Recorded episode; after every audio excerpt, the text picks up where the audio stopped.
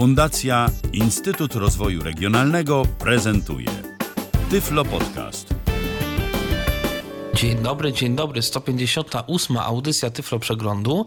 Dzisiaj w bardzo mocno okrojonym składzie, bo oprócz mnie jest Michał Dziwisz i Paweł Masarczyk.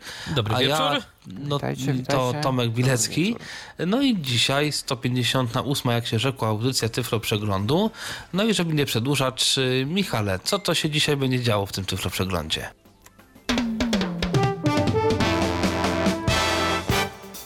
Tym tygodniu w Tyflo Przeglądzie. Pierwsza beta i spika na iOS. Analogowy budzik z wibracjami w ofercie Altixu. Adapter Ankera pozwala na podłączenie MBO Smart Headset pod USB-C. Reakcje na wiadomości z iOS powinny niedługo wyświetlać się na Androidzie. Słuchawki z przewodnictwem kostnym od Xiaomi. Wszystko to, a pewnie jeszcze więcej już za chwilę. Zaczynamy! I ja od razu mogę powiedzieć, że znacznie więcej. więcej. znacznie więcej i to za Tak, sprawą newsy- Pawła, który po prostu w tempie błyskawicy, co prawda... nawrzucał. Tak, nam nawrzucał, tak. Paweł nam nawrzucał. Tak, to, tak, tak, to prawda. Dzisiaj Tak. będzie mnie dużo w, tym, w tej audycji. Tak. No to y, co, warto jeszcze powiedzieć, y, warto powiedzieć na pewno, że można się z nami kontaktować na Facebooku, warto się z nami kontaktować na stronie kontakt.tyflopodcast.net, można dzwonić na Zoomie, Tylko prosimy nam nie wrzucać. tak, I chyba, że jakieś ciekawe newsy, to wtedy A, to prosimy tak, bardzo. to można. No i można oczywiście też pisać, y, w, czy kontaktować się w aplikacji Tyflo Podcastu napisanej przez Dawida Piepera.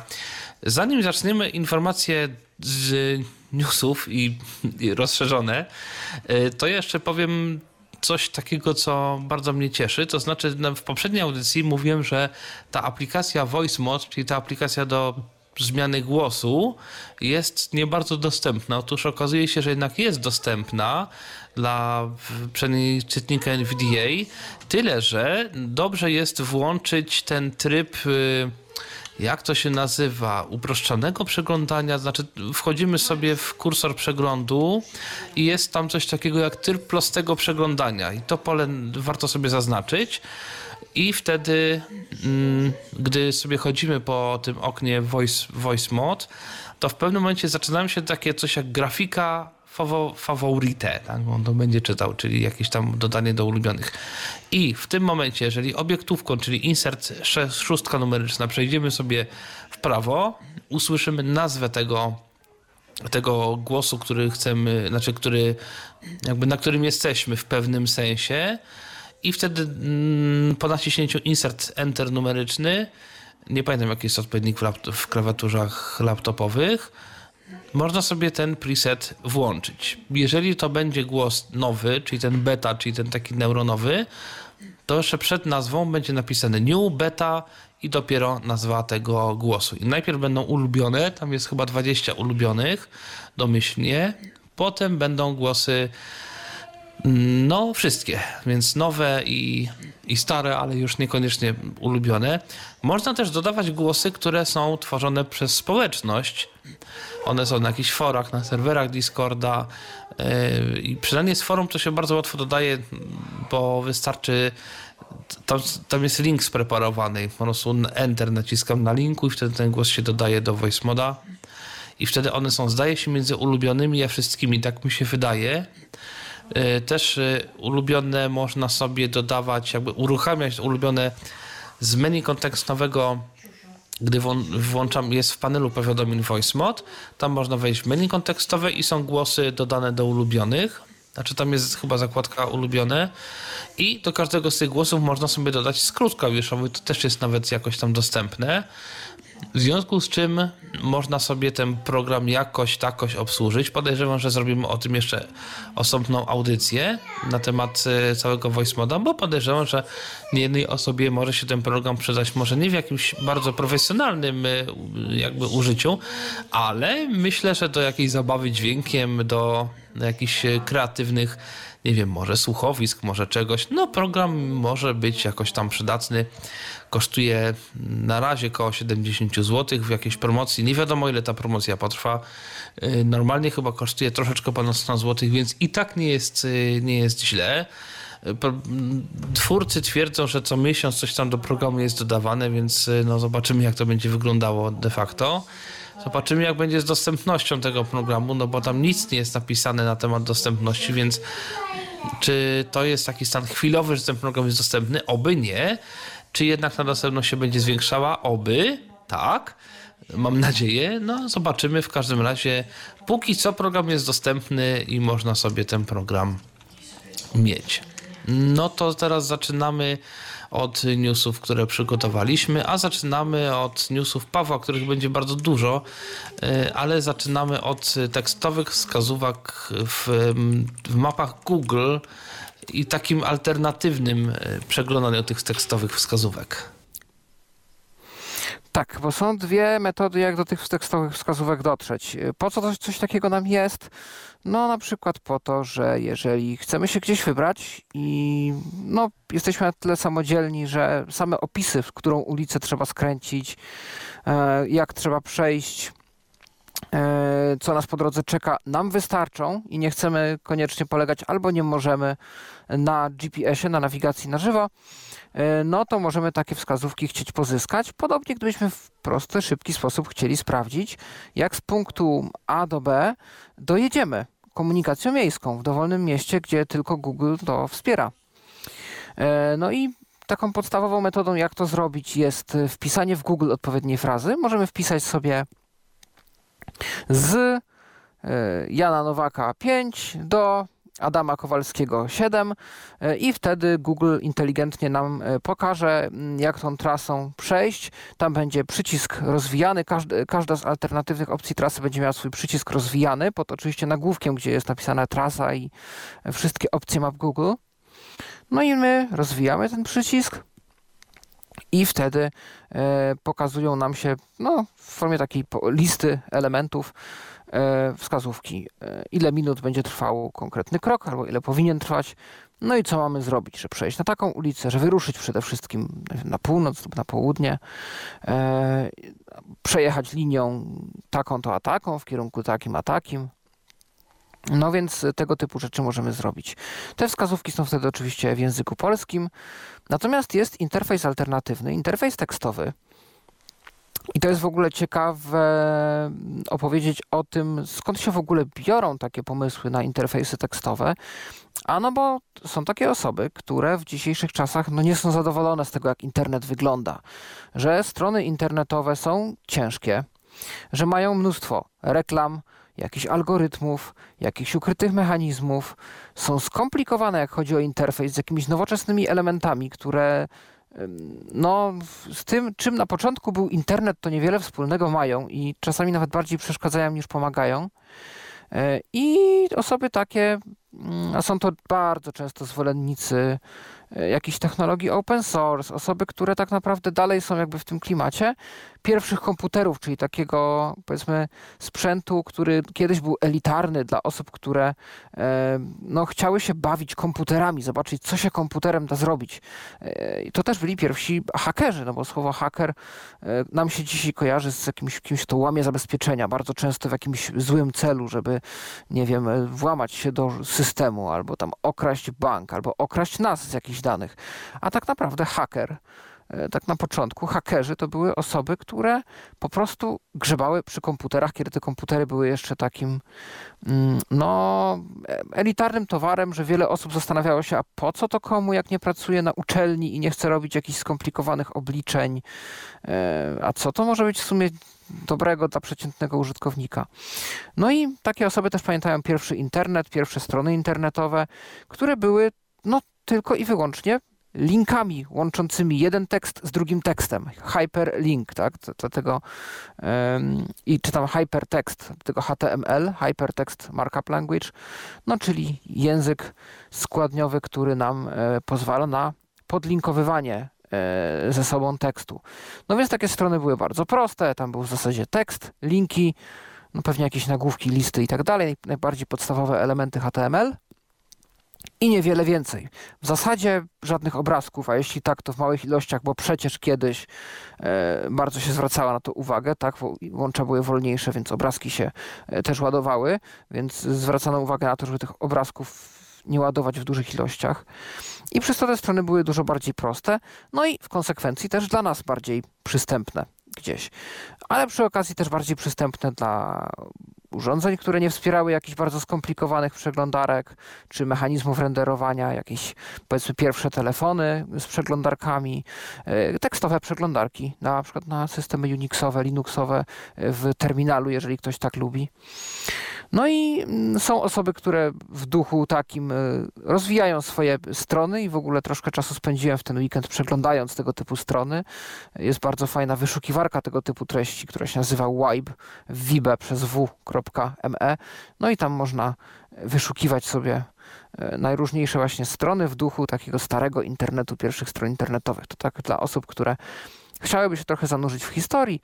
Natomiast na tej fali wypłynęła właśnie taka strona, czy powstała strona gdir, gdir.telae,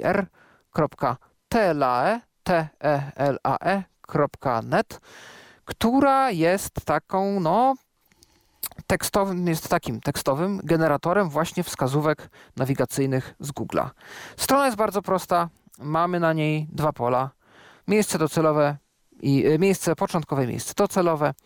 Możemy też wybrać sobie, w jakim trybie chcemy i wyruszyć, czy to ma być nawigacja piesza, czy mm, komunikacją miejską, czy samochodem. Wybieramy sobie jakieś preferowane środki transportu, jeżeli to jest komunikacja miejska.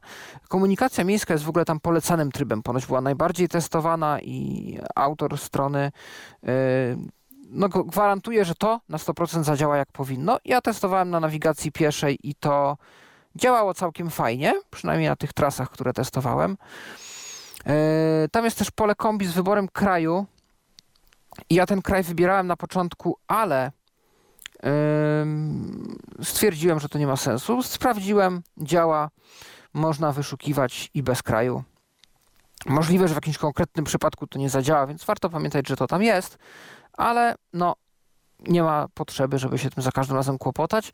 Można też wpisać y, w którymś z pól adresowych nazwę miejsca, aczkolwiek y, potem jako wynik otrzymamy i tak adres, więc musimy raczej znać adres tego miejsca, żeby mieć pewność, czy na pewno wyszukało się to miejsce, y, którego szukaliśmy i którego chcieliśmy.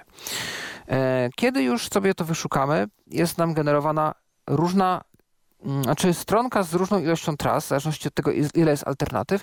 I jest to pięknie zrobione, bo dla każdej z tych alternatyw, dla trasy numer jeden, dla trasy numer dwa i tak dalej, jest osobny nagłówek i pod tym nagłówkiem jest tylko lista iluś elementów i możemy przeglądać sobie tą trasę. To jest niestety w języku angielskim już tylko i wyłącznie, natomiast są to na tyle krótkie i proste komunikaty, że translator sobie z tym poradzi, a pewnie i większość z Was raczej w dużej części zrozumie, o co tam chodzi, bo to są proste rzeczy typu turn left, turn right i tak dalej.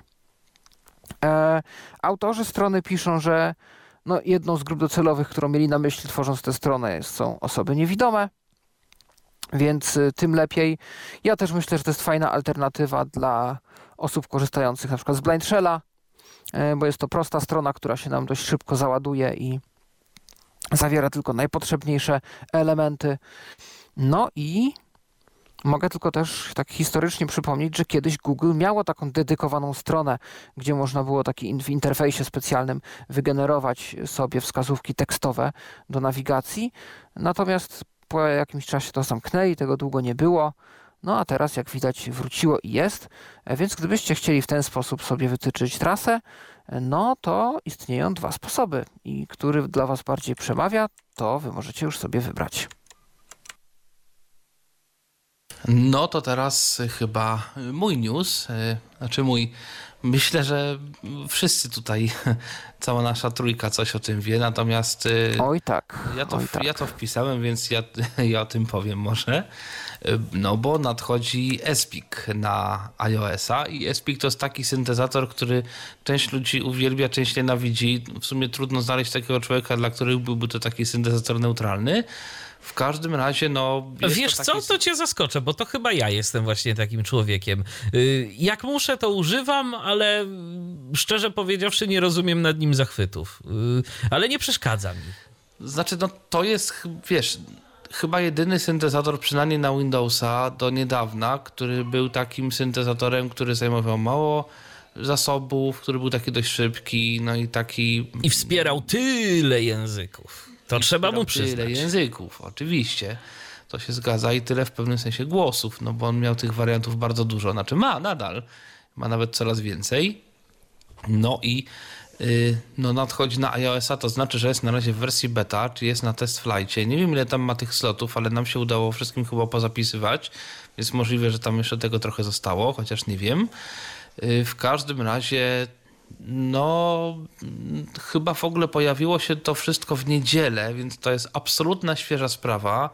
Y, te bety wchodzą co kilka godzin, tak mi się wydaje, nieraz, więc y, w poniedziałek to było jeszcze tak, że to nie działało. W poniedziałek w południe to działało. W poniedziałek chyba wieczorem zostało dodane jakieś możliwość wprowadzenia słowników, zdaje się, użytkownika. Były jakieś problemy z y, jakimiś przerwami, one też tam są kolejno usuwane, więc y, no, sprawa się posuwa do przodu bardzo szybko i w sumie trudno tutaj mówić o jakimś statusie tego, jak to wygląda w tej chwili, bo to się zmienia właśnie bardzo szybko. No i miejmy nadzieję, że to się niedługo pojawi w y, App Store. No i ci, którzy wyczekiwali na SPK, na przykład ja, ja na przykład no, bardzo rozważam już, y, jak, nie wiem czy przejść się na iOS, ale w każdym razie no, na razie mieć jako to drugi smartfon. No to wtedy to by chyba piekło zamarzło. Ale ja to już od dawna mówię, że jedną z takich kluczowych kwestii, dla których nie mam jeszcze, czy może dla których mam Androida, jest obecność SPK RH Voice'a na tym systemie. Ja wiem, że to może głupie brzmi, jak człowiek nie przechodzi na inny smartfon ze względu na brak, na brak konkretnego syntezatora, no, tak to wygląda. W związku z czym mam nadzieję, że to się zmieni, no i zobaczymy, może będę hulał po świecie z iPhone'em. To ja tu jeszcze do tej twojej, Tomku, wypowiedzi dorzucę to, co do nas napisał Nuno. Ja wam nawrzucam zaraz. Hehehe. He, he. Powiem najpierw o iSpeaku na iPhone'a. To by nie powaliło na kolana. Działa świetnie i jestem bardzo dumny z faktu, że kilkanaście linijek mojego kodu wylądowało w programie. Na chwilę obecną wersja 1.06 występuje w tej wersji błąd, który sprawia, że literowanie czyta nieprzetworzone tagi SSML, ale to się wyklepie, jak to mówi klasyk. Inny bug polega na tym, że przynajmniej na wysokich prędkościach iSpeak e, urywa końcówki i przykleja je do początku kolejnego zdania. Tak, y, to jest problem rzeczywiście. On występuje od y, prędkości 80, bo 75 to jest ostatnia prędkość, na której to nie występuje y, ten błąd. Przynajmniej jak ja to testowałem. Niestety nikt nie wie o co w tym chodzi, ale ktoś coś nie coś spróbuje z tym zrobić. Następnie chciałem Wam powiedzieć o aplikacji Unwrap na system iOS. Apka służy do nauki programowania na platformie Apple, ale w porównaniu do rzeczy typu Mimo, Solo Learn i inne takie, y, których nazw nie warto nawet wymieniać, kursy są faktycznie robione przez profesjonalistę i faktycznie możemy się czegoś nauczyć. Do każdej lekcji tekstowej jest dokładnie ta sama lekcja w wersji wideo i to jest słowo w słowo to samo, czyli co kto woli. Kursy oczywiście po angielsku. Bawiłem się jeszcze aplikacją Playgrounds y, od Apple i to też jest fajne, e, ale Unwrap e, od pana Paula Hudsona mi przynajmniej dużo bardziej odpowiada. Szczerze poza Unwrapem polecam mm, hackingwithswift.com, hackingwithswift.com. Na Maca polecam jeszcze dwa programy, które eliminują konieczność używania dwóch aplikacji webowych, czyli dla mnie ideał. Pierwsza aplikacja to mm, program Yate, Yate będący klientem serwisu YouTube ze wsparciem dla rozdziałów, komentarzy, subskrypcji i tym podobne, a drugi to aplikacja SwiftCord, będący w, w pełni natywnym klientem Discorda. No to sporo tu nam Nuno polecił różnych ciekawych aplikacji. Dziękujemy Ci za y, te polecajki. Jeszcze tak a propos y, iSpeaka, to ja muszę dodać, że niestety z moich obserwacji po instalacji tego yy, yy, syntezatora, yy, mimo restartów, mimo robienia różnych rzeczy, ja mam wrażenie, że mi ta synteza zwolniła. Nie wiem, czy wy też odnieśliście takie wrażenie, to znaczy responsywność jakby spadła. Tam jest jeden konkretny problem. I ten problem Ciężko powiedzieć, prawdopodobnie leży po stronie Apple, bo podobny problem miał Eloquence w betach iOS 16, czyli że mm, VoiceOver dzieląc sobie e, tekst, który będzie podawany syntezie na konkretne takie łańcuchy, ciągi, na kawałki, podaje te kawałki tak, że między tymi kawałkami jest odczuwalne opóźnienie. I wydawałoby się, że parametr word gap, czyli przerwa między wyrazami, który jest w aplikacji tej, która się nam instaluje wraz z syntezą i speak, by to zmieniał, ale nie, to nie ma żadnego wpływu. To jest coś, co idzie bezpośrednio z voiceovera i zdaje się, że dodatkowo jest jeszcze problem z przeładowywaniem tych silników, czyli nawet jeżeli my zmienimy silnik z iSpeaka na któryś z tych wbudowanych głosów voiceover, czyli de facto nawet zmienimy chyba bibliotekę, która jest używana do obsługi tych głosów przez voiceover, tam musi być jakiś problem albo z wyładowywaniem tej biblioteki, albo z jakąś inną procedurą, bo on chyba dalej myśli, że my używamy czegoś z tej biblioteki e, AV, e, Audio Unit, tej, tej nowej właśnie do syntezatorów. E, I to jest coś, co jest już zgłoszone jako błąd na GitHubie. Pytanie, czy osoba zajmująca się tym portem mm, i spika na iOS-a jest w stanie cokolwiek z tym zrobić, czy tutaj ruch należy do Apple. E, to co, może dla porządku protokołu ja jeszcze zademonstruję krótko, jak to mówi ten nasz iSpeak, bo, no bo ludzie nie uwierzą, jak usłyszą.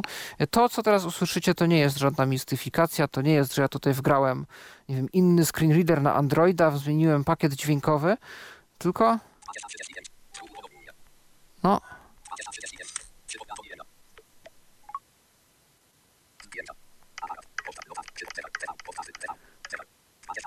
Tylko troszkę cicho jest. Tak, tak, tak. Jakbyś mógł to, Pawle, I trochę szybko głośniej. pewnie też. O.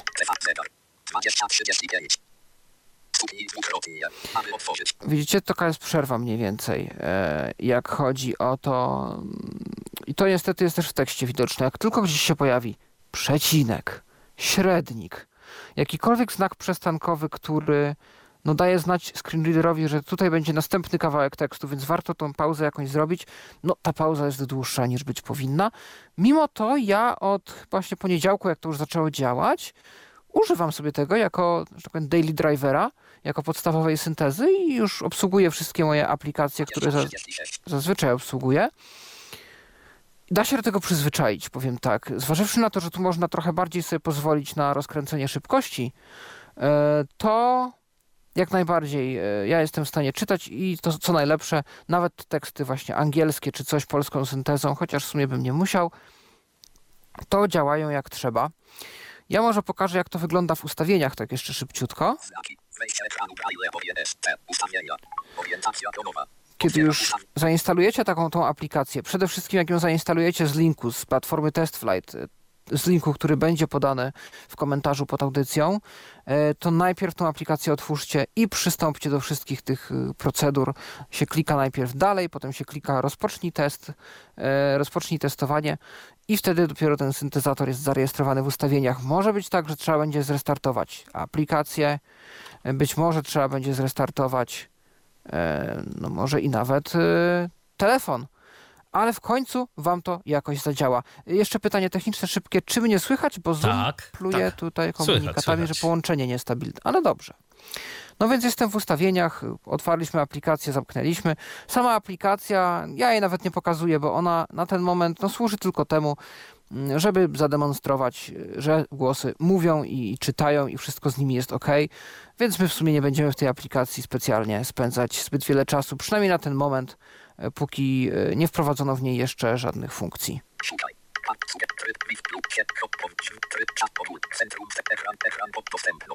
Przycisk, ruch i.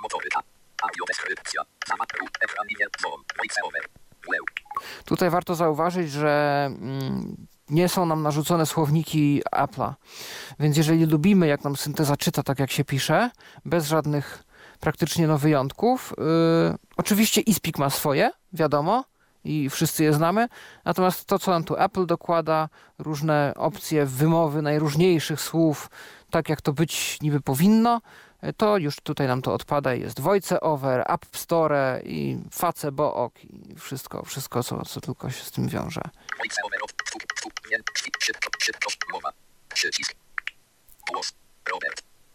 To jest wariant głosu. Krzysztof, Ewa, zaznaczone. Więc widzicie, że tutaj a, obok tych głosów naszych, Krzysztof, Ewa, co prawda one nie są zgrupowane jako, nie wiem, vocalizer, czy tam głosy domyślne. One sobie tu są jako te osobne głosy, natomiast czwartym głosem, który się nam teraz pojawił jest. SPKNG. eSpeak NG, aktualnie ustawiony na wariant Robert i kiedy tu wejdziemy, Polski, Polska. Adam. Alex. Alicja. to mamy różne warianty i możemy je nawet pod pokrętłem Próbka mowy. Przetestować. Witaj, nazywam się Adam. No i proszę. Próbka mowy. Witaj, nazywam się Alex. No, teraz tych w ogóle wariantów trochę doszło, ja sobie z tego nie zdawałem sprawy, ale się okazuje na przykład, że taki jeden mi się, system. tak, na przykład coś takiego jest teraz głosem i spika. Witaj, nazywam się Half-Life Unknown Cement System. No i tego typu głosów efekciarskich jest e, troszeczkę, w związku z czym, e, no, myślę, że warto przetestować. Na pewno jest to ciekawe. E, Ja też chciałbym zwrócić uwagę na to, że no dla nas to jest powiedzmy jakiś gadżet, coś takiego, co no nam sprawia, że inaczej brzmi głos, może jesteśmy do niego bardziej przyzwyczajeni, może mamy więcej tych śmiesznych wariantów, może można sobie na większą prędkość pozwolić, jak ktoś jest przyzwyczajony i tak dalej. Natomiast dla osób, zauważcie, że teraz jak wszedł eSpeak, to weszło około 70 języków. I dla wielu osób, oczywiście wiadomo, im bardziej egzotyczny język, tym bardziej ten eSpeak jest prawdopodobnie no, mniej dokładny i mniej reprezentatywny, jak chodzi o wymowę tego języka. Natomiast zawsze jest to coś, jest to myślę dla osób, które w danym języku mówią jako języku ojczystym lepsze niż nic. No i e, w tym momencie naprawdę wiele, wiele osób po raz pierwszy w życiu, po raz pierwszy w historii firmy Apple może skorzystać z ich produktów. I ja myślę, że to też nie jest bez znaczenia. To się zgadza. Wiemy też, że, że RH Voice już jest praco- opracowywany też chyba na iOS-a, że to jest Też coś, tak co się dzieje. Coś Jakieś w prace stoku. trwają, Tak. natomiast no, na razie jeszcze żadnej baty, bety nie ma. No nie, ale jak Ale będzie, miejmy nadzieję, że wkrótce coś zobaczymy i będziemy również mogli to przetestować. E, Ja, tak jak powiedziałem, nie mam iPhone'a, ale no, y, udało mi się u małżonki przetestować. I zdaje się, że mamy słuchacza na antenie. Mamy słuchacza, jest z nami Patryk. A przynajmniej nie? na to by to wskazywało, że jest, bo na razie Tak, chyba, chyba jest. Co prawda słyszy jesteś, cicho, i jesteś ale... w porównaniu do nas wszystkich dość głośno. Tak, a wy y, u mnie bardzo cicho. A to, to w ogóle Z takim- ciekawa. Z takim poziomem... Ciekawa o, rzecz. teraz jest. O, teraz się wyrównało. Wiem. Wiem, bo sobie tu dostosowałem go delikatnie, dobrze. Powinno być... Yy, iPhone, Espik, słowa kluczowe działają prawie jako druk Pawłowa, więc yy, witam się z wami ponownie yy, co, co któryś tydzień. Słuchajcie, zacznę, zacznę od łyżki dziegciu. Ja bym tych języków, przynajmniej na razie, powiedzmy sobie otwarcie, to jest beta, tak? Nie przeceniał. Dlatego, że w tym momencie przynajmniej jak testowałem to jeszcze z jakieś dwie godziny temu, wszystkie języki, których dotychczas iOS nie miał, yy, to były puste, niezaetykietowane wpisy, yy, sortowane przed całą listą, bo siłą rzeczy iOS nie zna o nich informacji, co to za język. Więc nie przeceniałbym. Może to będzie naprawione, ale trudno, żeby na przykład, nie wiem, iOS według kodu chyba niestandardowego, w ogóle innego niż kod ISO, y, obsługiwał jakiś tam język typu lingua franca nowa. Tak, więc przygaśmy światła. Natomiast może coś się w tej kwestii zmieni i będzie dobrze, tak? To, to żeby też nie było. Bo Westpeak, y, pamiętajmy, obsługuje kilka sztucznych języków, na przykład Loiban, na przykład Esperanto, które siłą rzeczy chyba w systemie, w ogóle nie ma języku, języka systemu, więc trudno, żeby on wiedział, jaki to jest język. Tak. No to też Ja tu, prawda. Patryku, widzę, wszedłem sobie w Afrikaans widzę, że jest głos Robert. A, Dodaj nowy. język. a, Tak. A, i teraz to się tu nie... Albański. O, e, dobrze, czyli widocznie wyszło coś, co poprawia, albo co jeszcze się u mnie nie zaktualizowało na binarce, bo mówię, sprawdzałem dosłownie Ale parę nie, godzin temu. nie dodało się do tego, nie dodało się do pokrętła. W sensie wróciło mi do menu poprzedniego, ale pokrętlam tylko te języki, które miałem wcześniej. Mhm, mhm, mhm. Czyli widocznie No dobrze, czyli jest coś pomiędzy, bo jeszcze niedawno było 50 pustych wpisów i 30 parę obsługiwanych języków. tak. Czyli No tak. e, dobrze, to dobry znak, trwają prace. E, no, Dobrze No wiedzieć. ja już to miałem na wersji chyba 1.03 albo nie, 4 albo 5. Też Nie, to na przykład na iOSie 11 właśnie piątka, y, piątka, piątka robiła w ogóle totalne cyrki y, z tą listą języków. Natomiast przyznajmy jedną rzecz Apple'owi i trzeba za to Apple bardzo pochwalić. Mnie Speak zirytował. Zirytował na tyle, że po prostu mam y, test flight, ale kliknąłem dziś w desperacji odinstaluj, co by mi synteza odzyskała pierwotną prędkość. Synteza normalna. Zosia, Ewa, Krzysztof. Prędkość czy responsywność? Responsywność. No właśnie. Responsywność. Ja po prostu stwierdziłem, że rzucam y, białym ręcznikiem o podłogę i y, odinstalowuję. I dopiero wtedy y, synteza zaczęła działać tak, jak należy. A czy przeruchomiłeś telefon? Oczywiście. I nawet z restartu tego emergency, tego co zapisuje debug. Oczywiście, że tak.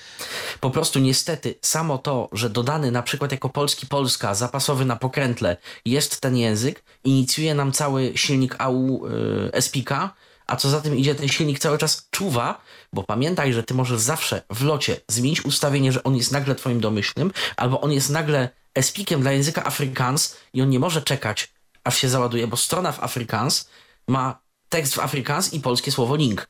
On cały czas musi być na podrędziu. I z tego wynikają twoje, Michale, chyba obserwacje, że mimo tego, że to już jest Zosia, Ewa, Krzysztof, to on cały czas tam coś tam gdzieś tam z tą baterią, z tym językiem, z tym pauzami. Tak, są to bardzo słuszne obserwacje. Bo Espik cały czas musi być na podrędziu i ten sam problem miał Eloquence we wczesnych betach. No tak, i y, zresztą w ogóle ja mam takie, y, jeszcze jedną taką obserwację, dosyć ciekawą, że jeżeli sobie ustawimy dwa języki y, na pokrętle i się będziemy między nimi przełączać, i Speak i Eloquence właśnie, to jeżeli tego iSpeaka ustawimy na prędkość większą niż 75, czyli na przykład 80, y, czyli tam, gdzie te końcówki zaczynają y, mieć problemy i przełączymy się, y, będziemy się jakby przełączać między jednym a drugim, to w przypadku tej konfiguracji ta końcówka gdzieś tam nam się nie, nie, nie powtórzy, to jest złe słowo, bo ona się oczywiście nie powtórzy, bo synteza się zmieni, ale czasem jest też tak, że ona po jakimś czasie jakby zostaje dopowiedziana w tej samej sesji. Tak, I jeżeli, prze, jeżeli mamy parę właśnie e-speak eloquence, to się to nie dzieje. prawda. To jest ciekawe. Co więcej, można tym sobie uszczknąć jedną czy dwie poprawne wypowiedzi Espika na tam stówce. Z, bez powtórzonej końcówki. Tak. Tak, zgadza się. A potem, potem wraca wszystko do normy i są nie dość, że długie pauzy, to jeszcze, to jeszcze są te, te, te powtórzenia. To, to może Arek też, y, jako ktoś, kto tam troszeczkę zna ten kod, To coś y, powie. będzie umiał coś, coś więcej powiedzieć. Natomiast tak dokładnie tak jest. One, one się lubią w pewnym sensie. Natomiast jeżeli zmieniamy Espik Vocalizer, bo mamy taką, taką parę koło siebie, to ta zmiana jest niemal momentalna. Ewidentnie widać, że to są dwa jakby równoległe silniki załadowane. Jest bardzo szybka No zmiana. i, i ja myślę, że warto też podkreślić to, że nie ma się martwić o to, o co wielu z nas się martwiło, czyli e, co się stanie, kiedy taki syntezator osoby trzeciej się wysypie. Tak, właśnie do Czym tego zmierzałem tym, że głosu? odinstalowałem No, dziś proszę. Ispika. Tak, tak, tak, tak. To jest kolejna rzecz. Odinstalowałem aplikację. E, Nie używałem tego języka wtedy. Używałem pol- domyślny, y, bo system akurat teraz mam po polsku, więc sy- język systemu też był domyślny, czyli głos Zosia, a polski Polska zaraz obok niego na pokrętle był y, Espikiem.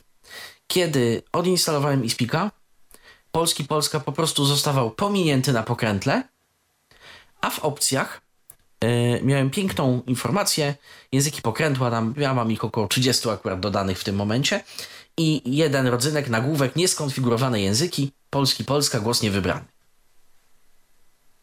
Także ym, w przypadku kontrolowanych działań typu odinstalowanie syntezatora nie zostaniemy z ciszą. Nie wiem, co się stanie, jeśli byśmy na przykład, nie wiem, nagle. Yy...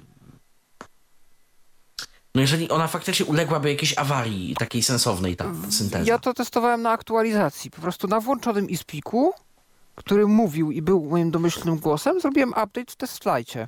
Tak, ale Przez aktualizacja to jest też mimo wszystko kontrolowany scenariusz. Aplikacja jest prawdopodobnie Mhm. notyfikowana, że ups, mnie tu na chwilę nie ma.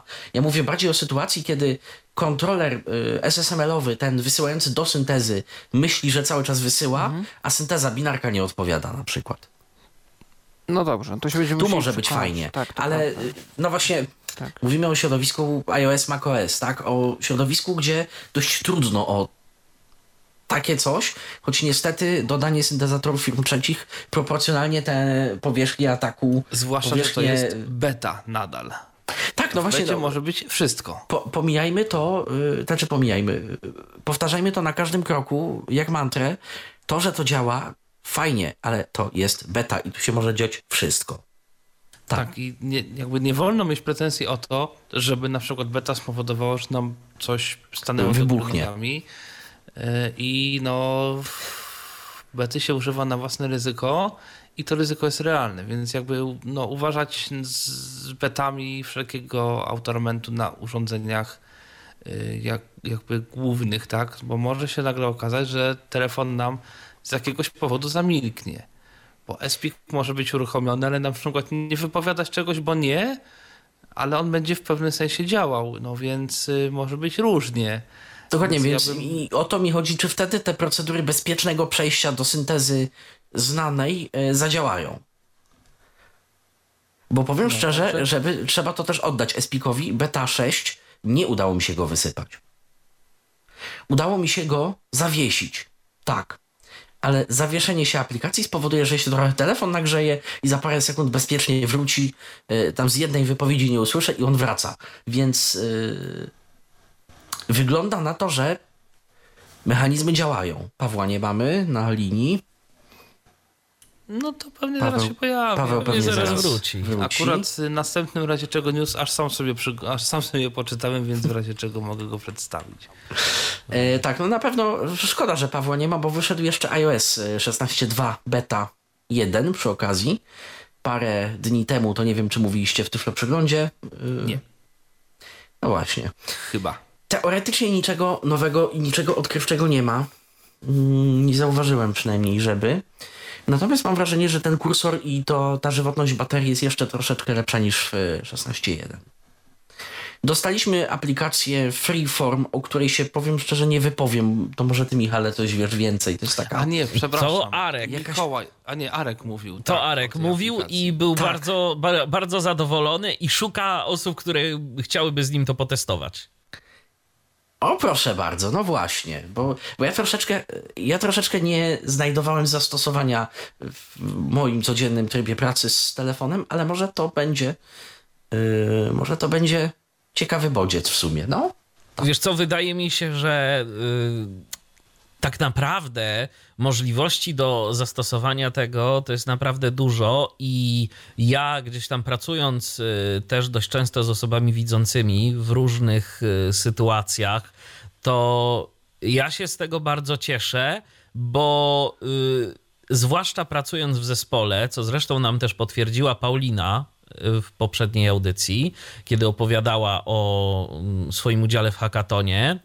Bardzo dużo osób widzących pracuje na tego typu narzędziach, tego typu tablicach, y, na których to gromadzi się różne myśli, y, pomysły. y, No i okej, może to nie jest dla nas najbardziej efektywne narzędzie do pracy. Gdybyśmy mieli sobie sami wybrać jakieś narzędzie, na którym chcielibyśmy pracować, no to pewnie coś lepszego by się znalazło.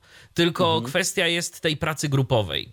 I tu wydaje mi się, że tu się naprawdę spore możliwości No otwierają. i fajnie, że mamy to od tak zwanego strzała, tak? Że to jest aplikacja na pokładzie telefonu, po prostu. Dokładnie. Więc tym kolejny raz y, Apple zyskuje po prostu, no. Tak, y, więc, więc to jest rzecz nieprzetestowana. Mamy y, jakąś taką ogólną stabilność, dopóki nie mamy SPIKA. E, w tym voiceoverze w końcu. No dopiero w tym 16.2 tak... Ja, ja już mówiłem o tym, że 16.0 się nie ma co bać, ale w tym 16.2 on jakby zyskał na sprawności. Niestety nadal jest ten problem, Michale, z Kanal Plusem i tego typu aplikacjami, że po prostu jeżeli coś koniecznie chce pełny ekran, to on go tak zaangażuje, że będzie pełny ekran i że po prostu wejść tam w te niektóre miejsca, to, to będzie cud nad Wisłą, nawet mimo nawigacji grupowej, która działa Oj. w zewnętrznych apkach jak działa, tak? W aploskich działa bardzo dobrze. W zewnętrznych nie każda aplikacja to implementuje tak jak trzeba, tak? Mm, Czy coś tam jeszcze tak? y, No, błędy z AirPodsami. Ja mam akurat AirPodsy trójki, no to też y, jeden raz zdarzyło mi się coś, co w 16.0 i 16.1 było nagminne. Czyli one się potrafiły rozsynchronizować i stracić audio w ogóle na bezpieczny czas do tam 15 sekund do timeoutu i zamiast się rozłączyć oczywiście wszystko wracało, synchronizowało się tak jak trzeba, no ale jednak no po co to komu, tak? Zostajemy gdzieś w środku komunikacji miejskiej bez syntezy. No to teraz zdarzyło mi się to tylko raz, więc chyba nie jest najgorzej. Mm, czy coś jeszcze tak na szybko? Chyba na razie nie. Jeżeli coś, to albo wdzwonię się ponownie, albo, albo y, dam znać na kontakt tylko podcast, tak żeby to też zostało albo odczytane, albo żeby się odnieść do tego jeszcze ewentualnie. Także na razie jest to chyba tyle. Nie wiem, czy macie coś jeszcze do dodania. Na chwilę obecną chyba nie. Paweł wrócił w międzyczasie. Em, Tak. Tak, ja tylko chciałem potem powiedzieć, że z tym spikiem jest jeszcze taki problem właśnie, może Patryk już to uzupełniał w międzyczasie, że jeżeli go używamy i restartujemy telefon, to może być taka sytuacja, że on się nam odezwie na ekranie kodu, wpisywania kodu, po czym po odblokowaniu ekranu wskoczy nam znów Zosia i trzeba będzie znowu przerestartować, aplik- włączyć, wyłączyć aplikację z paska, wejść do ustawień, voice over, żeby to się tam ładnie przeładowało wszystko i, e, i on znowu zacznie mówić, ale... O to widzisz, Pawle, to ja nie miałem takiego problemu, natomiast beta 6 mówi w ogóle, też warto dodać, notki testerskie z bety 6 mówią, że już teoretycznie nie jest potrzebne uruchamianie tej aplikacji, O, żeby on się zainicjował. no to jest Bo ludzie mieli takie problemy, że już teraz coś tam powinno być naprawione, że, że w ogóle nie. No ja widziałem, że też na Maca jakieś pierwsze próby działania zostały. Tak jako uniwersalna binarka. Nie mam jak tego przetestować, ale ponoć, ponoć y, po prostu ta sama, która jest iOS-owa, ten obiekt AU, y, Audio Unit, powinien teraz działać też na Macu. Zainstalowany tak po prostu. No tak, no tak. No to No i też potwierdzam z dwóch niezależnych źródeł, zbliżonych głównie do kraju aktualnie ołowianego złą sławą, czyli do Rosji, no ale z drugiej strony sama Olga jest z Rosji, e, że tak, Olga jest z Rosji, dobrze pamiętam, e, że RH Voice pełza. Powoli, ale jednak. tak, to też słyszałem. To informacje z kilku źródeł mamy potwierdzone, także no jest w takim razie bardzo duża szansa. Tak, wstępnie mówi się o test flightie do końca roku albo i szybciej. Mm, Becie o, o jakiejś stabilce w ogóle w przyszłym, nie, nie wiadomo, w, pierwszy, w przyszłych pierwszych miesiącach 2023. Znając parcie niewidomych, mm, będzie szybciej. Jeżeli Oby. tylko technikalia pozwolą. No ja się wcale nie dziwię, powiem szczerze, bo to no RH Voice y, Wiesz co, ja jest... się troszkę dziwię, ja się troszkę dziwię, bo y, zauważyłem, że zmniejsza mi to jednak produktywność. Ta, dobrze, no mówimy cały czas o becie i ja cały czas to będę powtarzał, ale y, obciążenie, jakie daje ten silnik Audio Unit, trochę jest spore. I ono do, do, dodaje pracy takiej nierówności, bo z jednej strony ta responsywność pomiędzy flikiem w prawo a flikiem w lewo jest, no, zadziwiająca, żeby nie było, jest bardzo dobrze. A z drugiej strony takie rzeczy, tak, typu pauzy, typu co któryś flik to jest jednak chwila takiej przerwy, No, miejmy nadzieję, że to są choroby wieku dziecięcego i z tego zarówno standardu, jak i syntezatorów. Mhm. Także To też prawda. y, no to jest też pierwsza wersja iOS-a, która na to pozwala. No To nie są- no, już trzecia, tak, 16.2. Tak, ale no jakby pierwsza taka główna, tak? To nie, nie działa powiedzmy od y, dwóch lat, tylko to działa od miesiąca takiej wersji stabilnej. No i pierwszy syntezator, są pierwsze bety też syntezy, więc tu jest wszystko też tak naprawdę w pewnym sensie. No nie no, z drugiej strony Eloquence jako koncept, de, jako koncept demo był od początku. Tak, ale to pewnie było przy jakiejś dużej współpracy z Applem, tak? To po prostu jest zewnętrzny deweloper. No tak, to i wszyscy jest musimy się tego nauczyć, głęboką nie? wodę, więc, y, więc no właśnie. No zobaczymy, jak to będzie dalej wyglądało. Które z syntez już dostępnych na komputerze zostanie przeportowane na iOS-a, które z syntez, które są niedostępne na komputerach zostaną przeportowane na Apple'a, bo przecież firm robiących syntezator jest sporo i być może Tak, no to jest to, o czym mówiliśmy chyba dwa tyflo przeglądy. Też y, akurat wtedy w, wdzwoniłem się, pamiętam, z Pawłem, żeśmy debatowali, że Wintoker już coś tam przebąkuje o wprowadzeniu swoich syntez na Tak. platformę iOS. Nie mamy konkretów. Znaczy o iOSie nie słyszałem aż tyle. Na razie był chyba fokus na Windows, z tego co wiem, ale tam bardziej dyskusja była w stronę, że w przyszłości smartfony będą mieć te chipy e, neuronowe, czy już niektóre mają, ale że będzie te, ta sztuczna inteligencja na pokładzie jeszcze lepsza, na tyle, żeby właśnie syntezę neuronową można było przetwarzać. Tak, bo oni się teraz bardzo tak poszli w takie w ogóle nowe technologie w Wintokerze. Mhm. No ale y, kojarzę, że w tym wystąpieniu z Clubhouse'a było też Możliwe. właśnie o, o iOSie i o smartfonie ogólnie jako platformie, no bo na. Android... Jeszcze, jakby jeszcze Wintoker były. był po polsku, to by w ogóle było wspaniale, ale no No. y, tak, jest co jest. Też prawda. E, jakieś pierwsze, słuchajcie, właśnie, wiedziałem, że o czymś miałem mówić.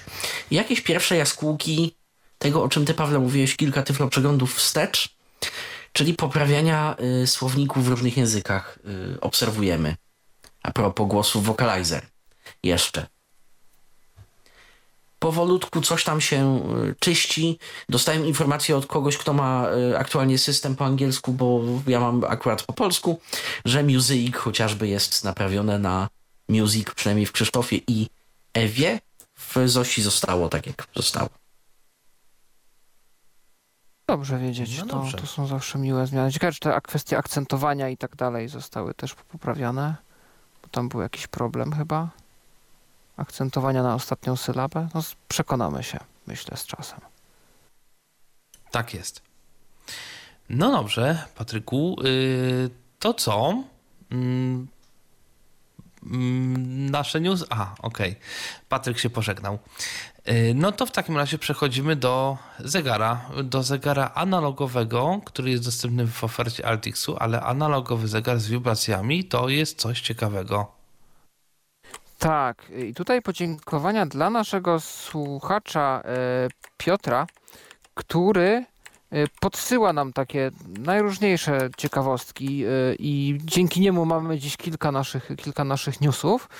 No i jest też zegar, zegar z Altixu, zegar w ofercie firmy, firmy Altix, bo e, w, no wnoszę, że jest w jakiś sposób wyprodukowany e, przez firmę albo przynajmniej na zlecenie e, w cenie 180 zł. I co my za te 180 zł mamy?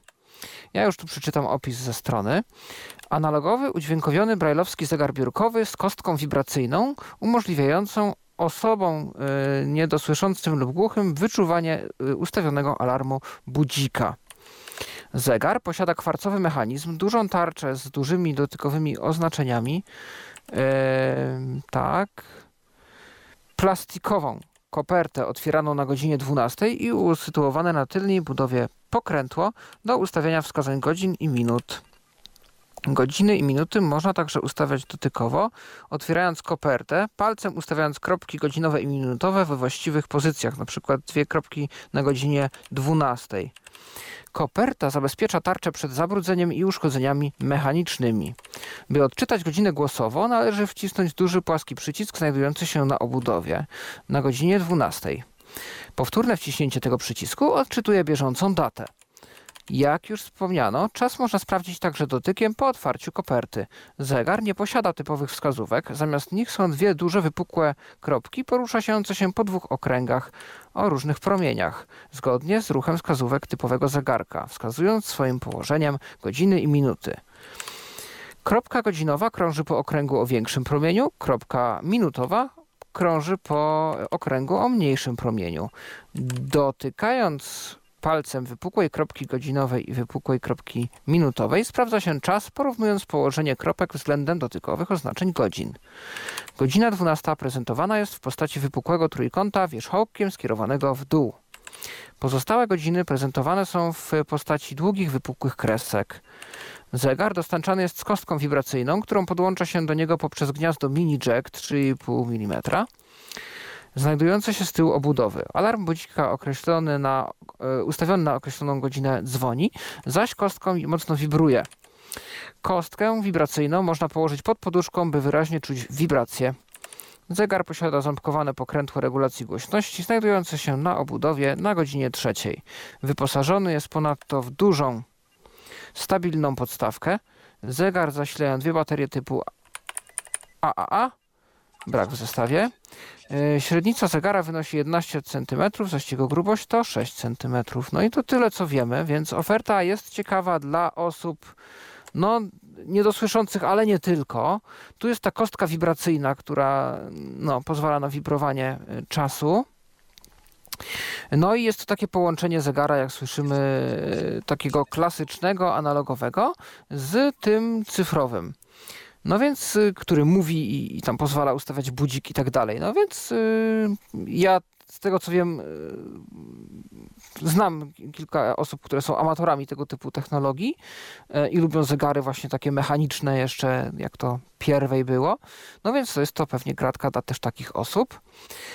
A myślę, że jak już mówimy o firmie Altix, to warto też wspomnieć, bo to już pewnie wiadomo, ale my o tym w Tyflo Przeglądzie nie mówiliśmy jeszcze, że jest też już nowy Orion, który był prezentowany i tutaj też troszkę nowych funkcji. Zdaje się, że jakieś takie funkcje terminarzowo-kalendarzowe to jest też troszkę większa jednostka niż zwykle. No, może kiedyś dowiemy się jeszcze czegoś więcej, może odezwie się do nas ktoś, kto już tego Oriona miał okazję używać, bo y, no to, to jest ciekawe urządzenie.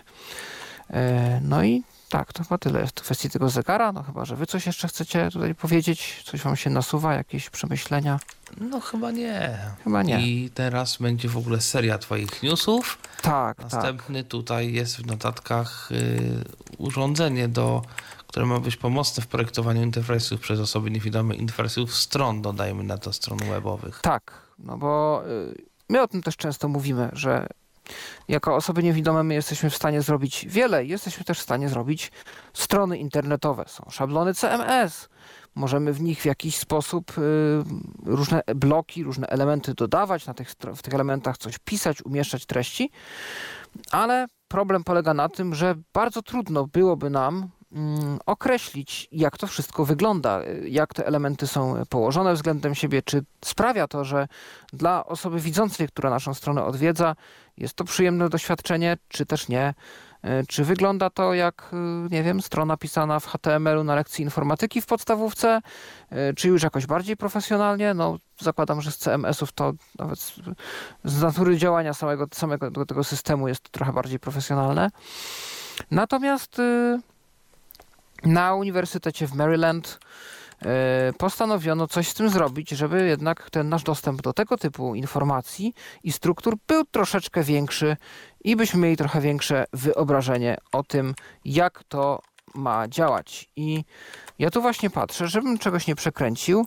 Natomiast yy, yy, to ma być taka magnetyczna plansza, czyli mi się tu przypomina E, to, co, o czym mówiliście chyba jakiś czas temu, czyli te piłkarzyki, tak? Ten, ta taka plansza, do, to boisko wirtualne w Australii, które jest teraz testowane mm, do podziwiania meczy piłki nożnej. Tak, tylko na tej planszy to miała być e, bodaj sama e, jakaś taka magnetyczna, taki magnetyczny dysk, który by się tam miał przesuwać. E, tam nawet nie miały być e, jakieś e, figurki tych zawodników, tylko po prostu sama plansza z tym dyskiem, żeby można było obserwować, gdzie jest piłka. Tak, tak. To tu mamy też planszę magnetyczną, tylko mamy na niej e, najróżniejsze jakby takie powiedzmy zapięcia czy klamerki, takie klamry, e, które reprezentują e, różne elementy na naszej stronie. I my możemy te klamry przesuwać, możemy je kurczyć, możemy je rozszerzać. I w momencie, gdy my to robimy, no to system wykrywa, że my dokonujemy jakiejś zmiany tutaj w tym, w tym interfejsie graficznym, opowie nam troszkę o niej, zrobi taką audiodeskrypcję, co to za element, gdzie on się aktualnie znajduje, jakiego jest rozmiaru i tak dalej. Mm, po czym dokona tej zmiany, którą my mechanicznie wywołaliśmy na planszy, e, no, w naszym interfejsie e, po stronie cyfrowo, po stronie układu graficznego strony. E, Ponoć w testach tego urządzenia bierze udział również osoba niewidoma, która gdzieś tam na tym uniwersytecie albo studiuje, albo jakoś jest z nim związana. E, No i oczywiście, jak to zwykle w takich artykułach bywa, słyszymy, że po raz pierwszy w życiu mogła poczuć, jak to jest, e, tak naprawdę widzieć ten interfejs. No, zobaczymy. Ponoć te strony, które tu są generowane, są dość proste, e, ale też te informacje, które odbieramy, to jest więcej niż jesteśmy na ten moment w stanie e, odczytać czy przekonać się screenreaderem. Więc no, ja jestem e, ciekaw, jak to się dalej rozwinie, jeśli się w ogóle rozwinie, jeśli w ogóle to kiedyśkolwiek wyjdzie do komercyjnego użytku. E, Natomiast no, sam pomysł jest ciekawy. Chętnie bym sobie kiedyś takie urządzenie zobaczył i je też przetestował. Pozostając w tematach około software'owych, no znowu Paweł. Nowości w grach. Tak, nowości w grach. Tych nowości jest troszeczkę. Ja jak zwykle e, polecam sobie wziąć e, i zasubskrybować e, newsletter, biuletyn Audio Games Digest, który współtworzy innymi jeden z naszych słuchaczy i redakcyjnych kolegów, Piotr Machacz, bo dzięki temu co miesiąc będziecie wiedzieć o tym, co dzieje się takiego w grach audio. A dzieje się trochę, bo w samym październiku wyszło kilka tytułów, które są warte uwagi. No, jak i wyszło też parę aktualizacji. E, I wydarzyło się też parę rzeczy, lub wydarzy jeszcze, e, no, które mm, w jakiś sposób tam e, są istotne, jeżeli byśmy chcieli sobie w coś fajnego pograć. No i cóż to za nowe gry nam się ukazały w ciągu tego miesiąca. They'll Come From The Moon. E, Jest to gra, która wyszła stosunkowo z tego, co widziałem niedawno. E, Jest to gra, e, która jest grą rytmiczną, typu call and response, czyli no, ktoś do nas woła, jakiś coś wykonuje, jakiś, czy tam jakieś zawołanie do nas wykonuje, czy tam coś zaśpiewa, jakąś sekwencję. My mamy na to odpowiedzieć. Gra wyszła na czas, bo mimo że jest grą rytmiczną, to sama jakby akcja jest dość taka horrorystyczna, e, trochę taka no, przerażająca, z elementami grozy. No i wyrobili się chyba deweloperzy na Halloween. E, I zaczynamy jako e, narrator, który opowiada nam o chłopcu, który słyszy jakieś tam tajemnicze ostrzeżenia, że ktoś przyjdzie z księżyca, że coś się dzieje i e, mamy dwoje bohaterów, Zoe i, De- Zoe i Denisa, których prowadzimy przez inwazję zombie. Właśnie za pomocą e, no, naszych działań jakby rytmicznych w tej grze. O, chyba tu muzyka nam poleciała. E, tak, więc to Ale już się, jest ok. tak, to się właśnie dzieje w grze They'll Come From The Moon. I jest to gra, która jest dostępna jak najbardziej dla osób e, niewidomych i jest ona dostępna na platformy Windows oraz iOS, gdzie e, wersja na Windowsa jest dostępna. E, Będzie link w, oczywiście w komentarzu do całego biuletynu, więc będzie można się zapoznać, ale tu nie wynika, czy to jest na Steamie, czy to jest tak o, na stronie producenta. No, zobaczymy. Następna gra. I gra, e, która wyszła na razie jako demo koncepcyjne na Windowsie, na Steamie, natomiast wiosną przyszłego roku ma się ukazać jej pełna wersja. Gra Stories of Blossom. I jest to gra, gdzie e, Klara, główna bohaterka, czyli mała dziewczynka, siedzi sobie ze swoim dziadkiem, który opowiada jej różne historie z książeczki. I my, jako ta Klara, tę książeczkę przeglądamy i odkrywamy najróżniejsze takie drobne przygody. poznajemy różne stworzenia, różne zwierzęta, którym, nie wiem, mamy pomóc, one nam coś opowiedzą. E, więc jest to gra taka, w której e, będziemy przeglądać e, właśnie taką książkę z opowiadaniami i pomagać różnym fikcyjnym stworzeniom z tej książki rozwiązywać ich problemy. Gra jest dostępna ze screenreaderami, zarówno SAPI, synteza SAPI jest wspierana, jak i NVDA na tym etapie. Są elementy audiodeskrypcji, więc myślę, że jest na co czekać. E, tu jest też wzmianka o 1428 Shadows over Silesia, ale my już o tej grze dość mówiliśmy e, dużo, e, że myślę, że możemy ten element tu pominąć. Następnie na gra na iOS-a w, w formie Idle MMORPG, czyli Craftbound, czyli gra znowu taka tekstowa, w której żyjemy w fikcyjnym świecie i wytwarzamy różne przedmioty. Mm, e, gramy sobie z e, innymi graczami, wymieniamy się różnymi przedmiotami, rozwijamy jakieś nasze umiejętności wprowadzimy w interakcję z innymi graczami. Gra ma jeszcze pewne niedoskonałości, jak chodzi o dostępność. E, staje się, że pewne dekoracyjne elementy dalej są widoczne, jakieś grafiki, które nie są nam do niczego potrzebne. Mm. Niektóre elementy gry są ciężkie do znalezienia, natomiast deweloperzy aktywnie pracują nad dostępnością, więc można się spodziewać, że w najbliższej przyszłości jakieś poprawki się ukażą. E, Accessible Multiword, czyli zbiór gier słownych na Androida, e, gier słownych w języku, jak się domyślam, jedynie angielskim na tym etapie. No i mamy tam wisielca, zbieranie słów z rozsypanki literowej, jakaś nawet taka gra detektywistyczna, gdzie używając słów i ich układania e, rozwiązujemy zagadkę kryminalną. No więc jeżeli lubicie takie gry, to coś takiego ukazało się na Androida. E, teraz e, mówiliśmy w zeszłym miesiącu o grze Portmond, czyli francuskim RPG-u, e, a teraz kolejna gra Coraxa, czyli twórcy Portmond, czyli The Tower of Orastre, czyli gra w takiej formie, jak kiedyś to było gra tekstowa w tym formacie, czy w tym standardzie GLULX, G-L-U-L-X-E, I jeżeli mamy interpreter takich gier, możemy sobie ją e, pobrać i w nią grać. Jest też wersja przeglądarkowa, która ładuje nam jakby taki interpreter w przeglądarce, więc nie musimy niczego e, instalować. Natomiast Natomiast ponoć ma ta implementacja pewne oczywiste błędy, więc lepsze nasze doświadczenie będzie, jeżeli zagramy sobie na jakimś sprawdzonym już interpreterze tego typu gier. A o co chodzi w samej grze? E, jest to pierwsza gra autora właśnie Portmont e, i gra jest e, też po francusku, więc jakiś translator się nam przyda. Jest to typowa gra RPG, dungeon crawler, czyli będziemy eksplorować różne podziemia i obce światy.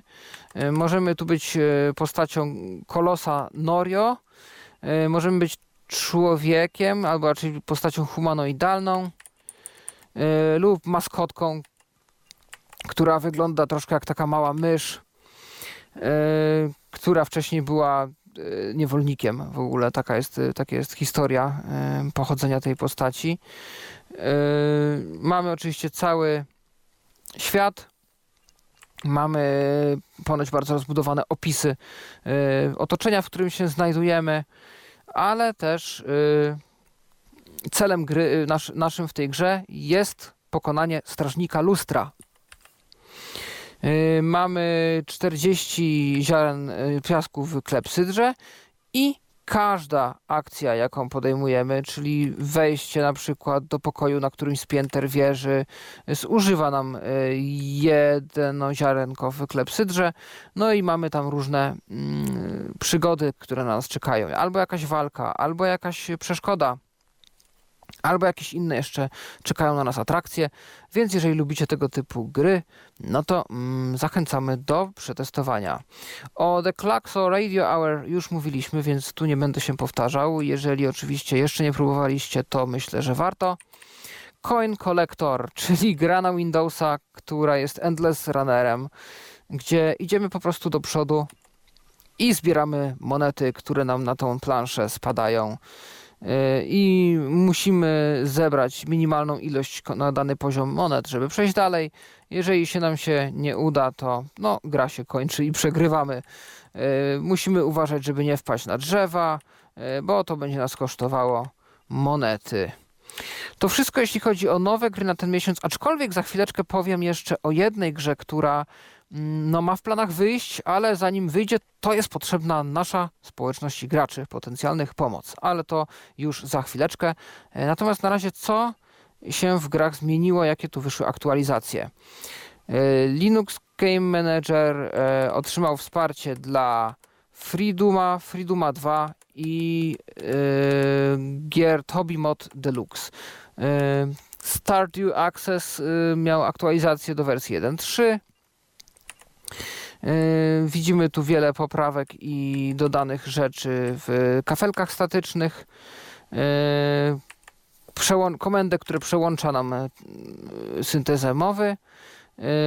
Naprawione dymki mowy i wsparcie dla nich, wsparcie własnych kafelek i wiele innych usprawnień. Zaktualizowano też grę Bob It Emulator, do wersji 3.1, co dodaje nowe funkcje i wiele nieudokumentowanych takich ukrytych opcji, tak zwanych easter eggów, e, które naśladują te właśnie dostępne w oryginalnym Bobit, bo trzeba pamiętać, że Bobit jest zabawką y, sprzętową, początkowo amerykańską, czyli no, czymś, do czego wkładamy baterię i tam gramy właśnie w te odpowiadanie w coraz to szybszym tempie y, i w rytmie na te zawołania naszego przewodnika. No i te gry to była już taka klasyka zabawek, więc tam się wokół tego roztoczył pewien popkulturowy kult i y, prawdopodobnie też jest wiele easter eggów. Ta, te gry to nie tylko taka prosta rozgrywka, ale też wiele różnych opcji, trybów i tak dalej. Y, jeśli jeszcze nie graliście, to jest to gra na Windowsa, która y, symuluje prawie wszystkie wydane do tej pory modele zabawki Bobit. I włącznie z wersjami Extreme 1998 i Pen no i pewne dodatkowe opcje również sam to, są tam dodane. E, dość duża aktualizacja gry Warsim 0853. Mm, rozbudowano system poszukiwaczy przygód, jeżeli dobrze rozumiem, Adventurers System. E, tutaj myślę, że to są zmiany, no, o których więcej mogą powiedzieć regularni gracze w ten tytuł. E, tu też aktualizacja Sound RTS Ancient Moda, e, który rozbudowy, rozbudowywuje troszeczkę kwestie tutaj zbroi. E, można na przykład zarówno w czołgach, jak i w tych bizantyńskich jednostkach sobie rekrutować najemników. Także kiedy mm, rozbudowujemy naszą bazę, to liczba i długość pracy, powiedzmy, e, wytrwałości tych najemników e, też się rozciąga. E, kilka poprawek kraszy wysypów w Crime Hunterze. Alterion ma poprawki po październikowe co do broni, które się nie chciały ładować kolejne powiedzmy stawy, czy takie zbiorniki wodne, które możemy eksplorować, możliwość wytwarzania wstążek i medalionów. No i do dziś, w sumie z dzisiaj włącznie, jeżeli gracie, to może jeszcze zdążycie, ale to pewnie już o tym wiecie, e, jest no, specjalne wydarzenie z okazji Halloween. E, no i takich rzeczy technicznych, nie, nie dotyczących pro, oprogramowania, które się ukazało. Gra Manamon 2 była przedstawiona podczas y, wydarzenia RPG Limit Break 2022. czyli taki mm, maraton e, doroczny, który skupia się na różnych RPGach, ale podczas niego jest też zbierana, mm, są też zbierane pieniądze na cele dobroczynne. No i można obejrzeć wideo, gdzie o grze wspomniano. Firma 2MB Games ogłasza, że wszystkie gry, tak jak przed Mine Racer czy Haunted House, e, zostały udostępnione za darmo. Można je sobie teraz pobrać z ich strony. E, na ten moment jeszcze musimy przejść przez proces jakby zakupu, natomiast nie zostanie od nas pobrana żadna, nie zostanie od nas pobrany żaden, pobrany żaden koszt, żadne pieniądze, e, więc można spokojnie mm, przez tą transakcję przejść. No i Liam Erwen będzie 19 listopada organizował swój doroczny maraton, podczas którego będzie grał w różne gry. E, będzie można też wygrać nagrody, więc no jeżeli macie ochotę, to jest to wydarzenie, w którym warto wziąć udział. I to wszystko, jeśli chodzi o takie typowo październikowe e, nowości. Natomiast e, druga gra, o której właśnie wspomniałem wcześniej, że się ma pojawić, została zaanonsowana, e, czyli The Brave Brain i to jest kolejne wydawnictwo e, gry, znaczy wydawnictwo studia Kikiriki Games z Czech, czyli twórców gry To the Dragon's Cave i ma to być quiz.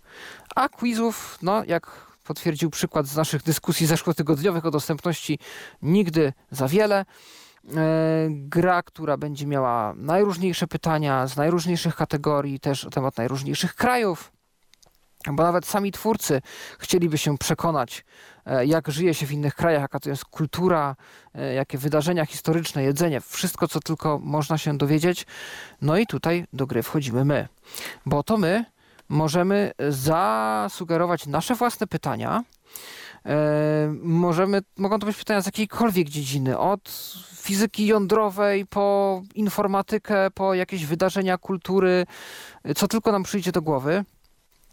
Jest formularz Google, pytania oczywiście w języku angielskim, możemy tam wrzucać i nie jest to po nic, bo oprócz tego, że oczywiście stworzymy sami dla siebie świetną grę, która notabene ma w planach wyjść jakoś w marcu przyszłego roku, czy jakoś tak w miesiącach wiosennych, mm, tak no, ciężko będzie o dobrą grę quizową, jeżeli nie będzie w niej wielu pytań. I żeby zachęcić nas do składania tych pytań, y, to producenci przygotowali dla nas nagrody. I chociaż większość z tych nagród to tak naprawdę nagrody w samej grze, czyli jakieś tam bonusy, które na nas czekają, jakieś plakietki najbardziej aktywnych użytkowników, podziękowania w napisach końcowych i tak dalej, to czeka na nas też no, kilka takich y, nagród też rzeczowych, jak na przykład koszulki z logo gry, jak na przykład wydrukowana w 3D y, ikonka, czy takie logo, fi figurka, y, która symbolizuje nam logo tej gry. No więc myślę, że warto, zwłaszcza, że dla najbardziej aktywnej osoby przygotowana jest koszulka spersonalizowana, na której wytłoczone będzie pytanie z którego jesteśmy najbardziej dumni. No więc myślę, że warto grać, myślę, że warto pomóc w rozwoju tej gry. No i może to jest też szansa, żeby jakoś też rozreklamować Polskę i opowiedzieć trochę o naszym kraju, e, o jakichś naszych, nie wiem, zwyczajach, e, wydarzeniach, e, kulturze, języku, jedzeniu, co tylko Wam przyjdzie do głowy. Kreatywność jest Wasza, więc The Brain Brave czeka na Was. I to tyle, jeżeli chodzi o newsy z gier, ale to nie tyle, jeżeli chodzi o ciąg newsów od Pawła, bo tam jeszcze jest kilka.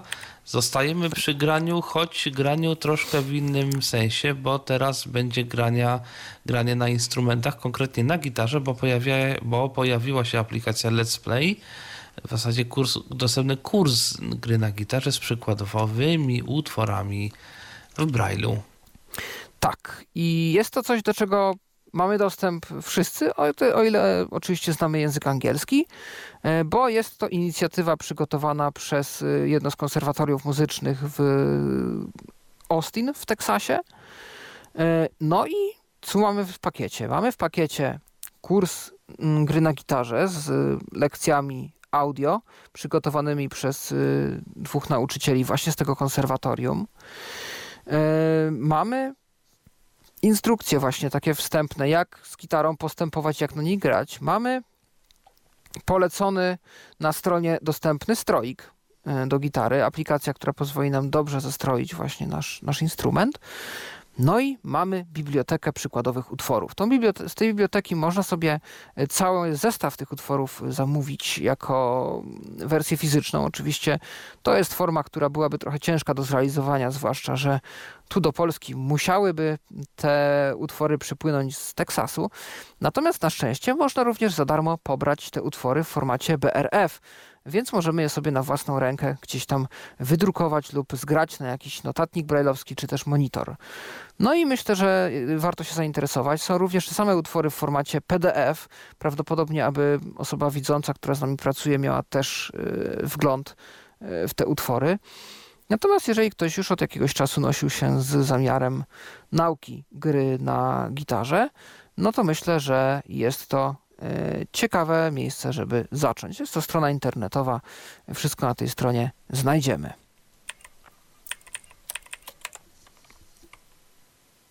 Ja tak jeszcze zaglądam do wypowiedzi waszych, do tego, co do nas piszecie. No i tu na przykład jeszcze mm, Nuno napisał już jakiś czas temu, to a propos e, syntezy mowy, że jeszcze mniejszy od e, iSpeaka, e, jeżeli chodzi o głosy, to byłby w ogóle Speak, e, mm, no bo fonemy tu mają 122 kilobajty, wyjątki 768 bajtów, a mm, cóż tu jeszcze? Znaki ASCII 468 e, bajtów. E, To tak e, jeszcze a propos tego, no co do wielkości syntez i tego typu kwestii.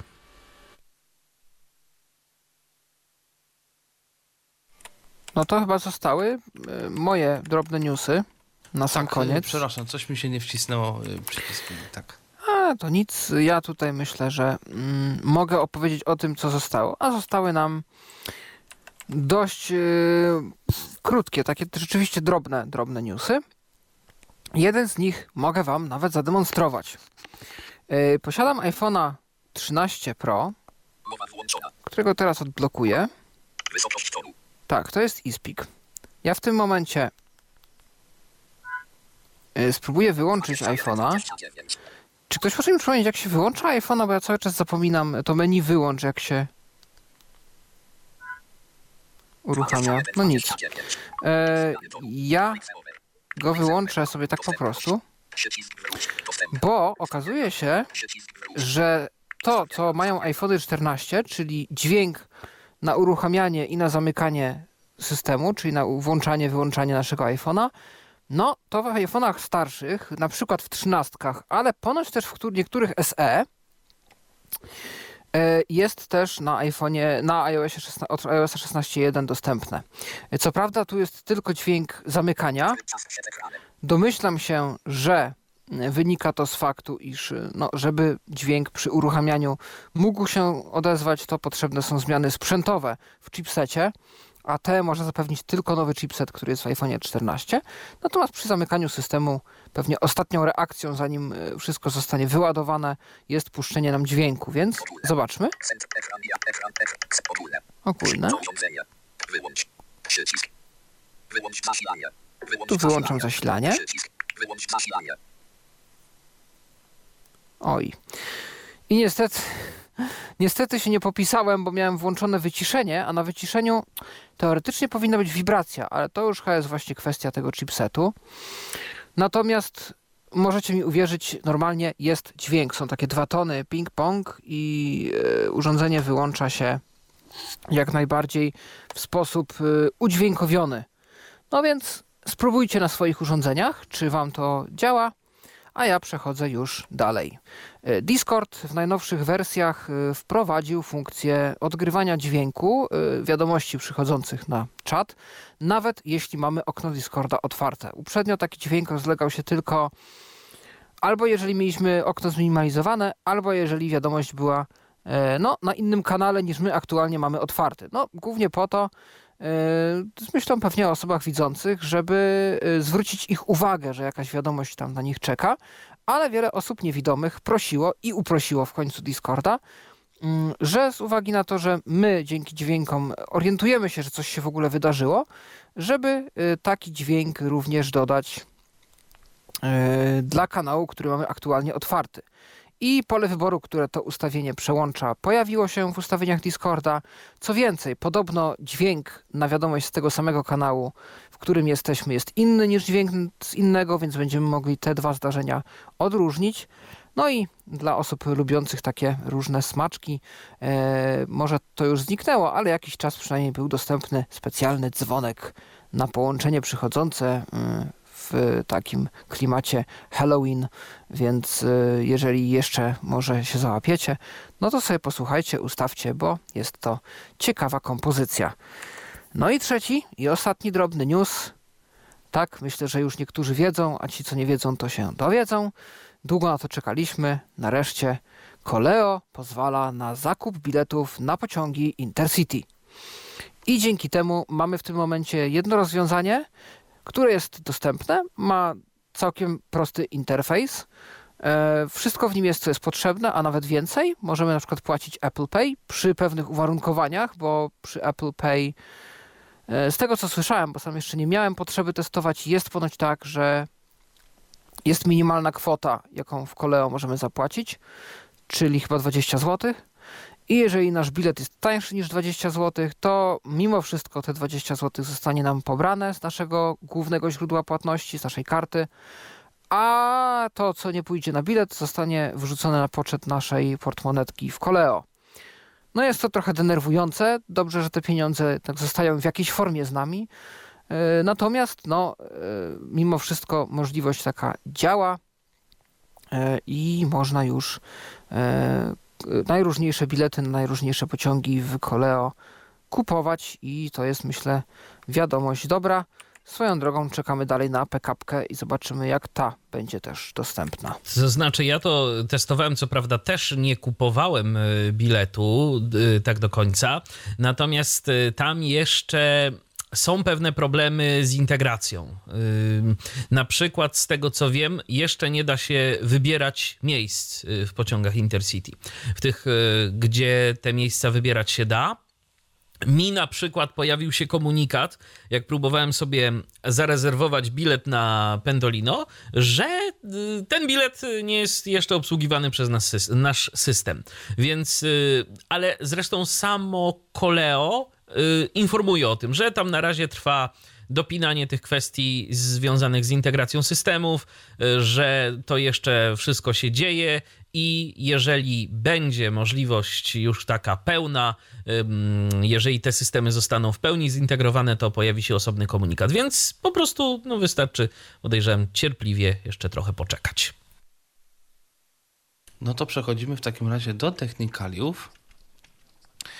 I yy, coś mi tutaj wyszło. A jest. I pierwszym newsem jest dość ciekawa sprawa dla tych, którzy chcieliby, a nie mogą użyć Ambeo Smart Headset, czyli tych słuchawek czy mikrofonów binauralnych od Sennheisera zintegrowanych ze słuchawkami, które teraz są w śmiesznie niskiej cenie. Na Amazonie 172 zł, więc to jest yy, absolutnie ekstra tanio i okazuje się, że jest przejściówka na USB-C, która te słuchawki ma wspierać. Tutaj Paweł in, taką informację znalazł. Tak, i tu również podziękowania dla e, słuchacza Piotra, który nam e, takie ciekawe rzeczy właśnie podsyłał. E, tak, jest taka przejściówka. Jak się okazuje, w ogóle to nie jest nowy produkt. On już sobie istnieje od roku 2019. Jest to przejściówka firmy Anker e, i e, ona pozwala na podłączanie tych właśnie słuchawek i pewnie innych interfejsów audio również na USB-C. To oznacza, że będzie to działać na, na iPadach z USB-C, na Macach, a także na komputerach z Windowsem 10. No i dzięki takiej przejściówce powinniśmy móc ten zestaw y, uruchomić. No, w dowolnym programie do nagrywania, to wiadomo. E, no i ja tutaj myślę, że to jest też potencjalnie fajna rzecz, którą warto mieć e, na wypadek, kiedy już za jakiś czas wejdą iPhony z USB-C I no właśnie. I wtedy nie będziemy musieli się martwić o to, czy nasze Ambeo będą dalej działać, tudzież inne e, gadżety audio na Lightning. E, ja tu jeszcze patrzę. E, tak, Anker USB-C to Lightning Audio Adapter. E, ja właśnie próbuję sprawdzić, jak tam z ceną tego. Oczywiście cena będzie prawdopodobnie 25 dolarów. 25. Tak y, widziałem na amerykańskim Amazonie. Mhm. Nie widziałem tego w Amazonie polskim. Polskim. ale no to też się nazywało coś typu Anker, Lightning to USB-C, adapter, audio only, więc y, możliwe, że to ma jakąś swoją nazwę, jakiś swój model. Ja jeszcze tego nie sprawdziłem, nie udało mi się. Y, Ciekawy jestem, co z Androidem. Czy to nie, Nie działa na Androidzie, czy jest niesprawdzone? No bo tak, to właśnie widziałem na tej stronie, że nie ma o tym mowy, natomiast ciekawy jestem, czy ktoś się już pytał i sprawdzał, że na przykład to rzeczywiście nie działa na Androidzie, albo po prostu nikt nie wymyślił, że może.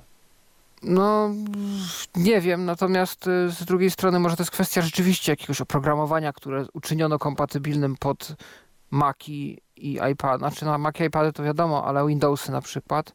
No a Androidy nie bardzo. No ale jest to ciekawa sprawa. Myślę, że chociażby dla samego Windowsa warto, warto spróbować. No, to tak, taki adapter istnieje. No to w takim razie kolejny news. Yy, A co my tu mamy? Tu mamy news od Michała. Tym razem reakcje na wiadomości z iOS-a powinny niedługo wyświetlać się na Androidzie. Tak jest. Y, Google coś takiego obiecuje, y, jeżeli chodzi o to, co będzie się działo w związku z aktualizacją aplikacji wiadomości, mm, bo jak z pewnością część z naszych słuchaczy, a być może i wszyscy wiedzą, mm, jeżeli na iMessage zareagujemy w jakiś sposób, y, tam jest ileś tych reakcji, to jest bardzo typowa rzecz dla y, innych komunikatorów, no, ale też i mm, ale też i ostatnio właśnie dla iMessage y, mamy te różnego rodzaju reakcje, y, śmiech, y, kciuk w górę i tak dalej, i tak dalej. No tylko problem był taki, że mm, tak naprawdę to na te wiadomości można reagować y, w zasadzie na wszystkie wiadomości, a jeżeli otrzymaliśmy taką wiadomość z Androida, to ponoć działy się z tym różne dziwne rzeczy. Na przykład, no czasem po prostu ta wiadomość została z taką reakcją przesyłana, ale użytkownik na Androidzie dostawał coś zupełnie innego, nie bardzo wiadomo było, co to jest.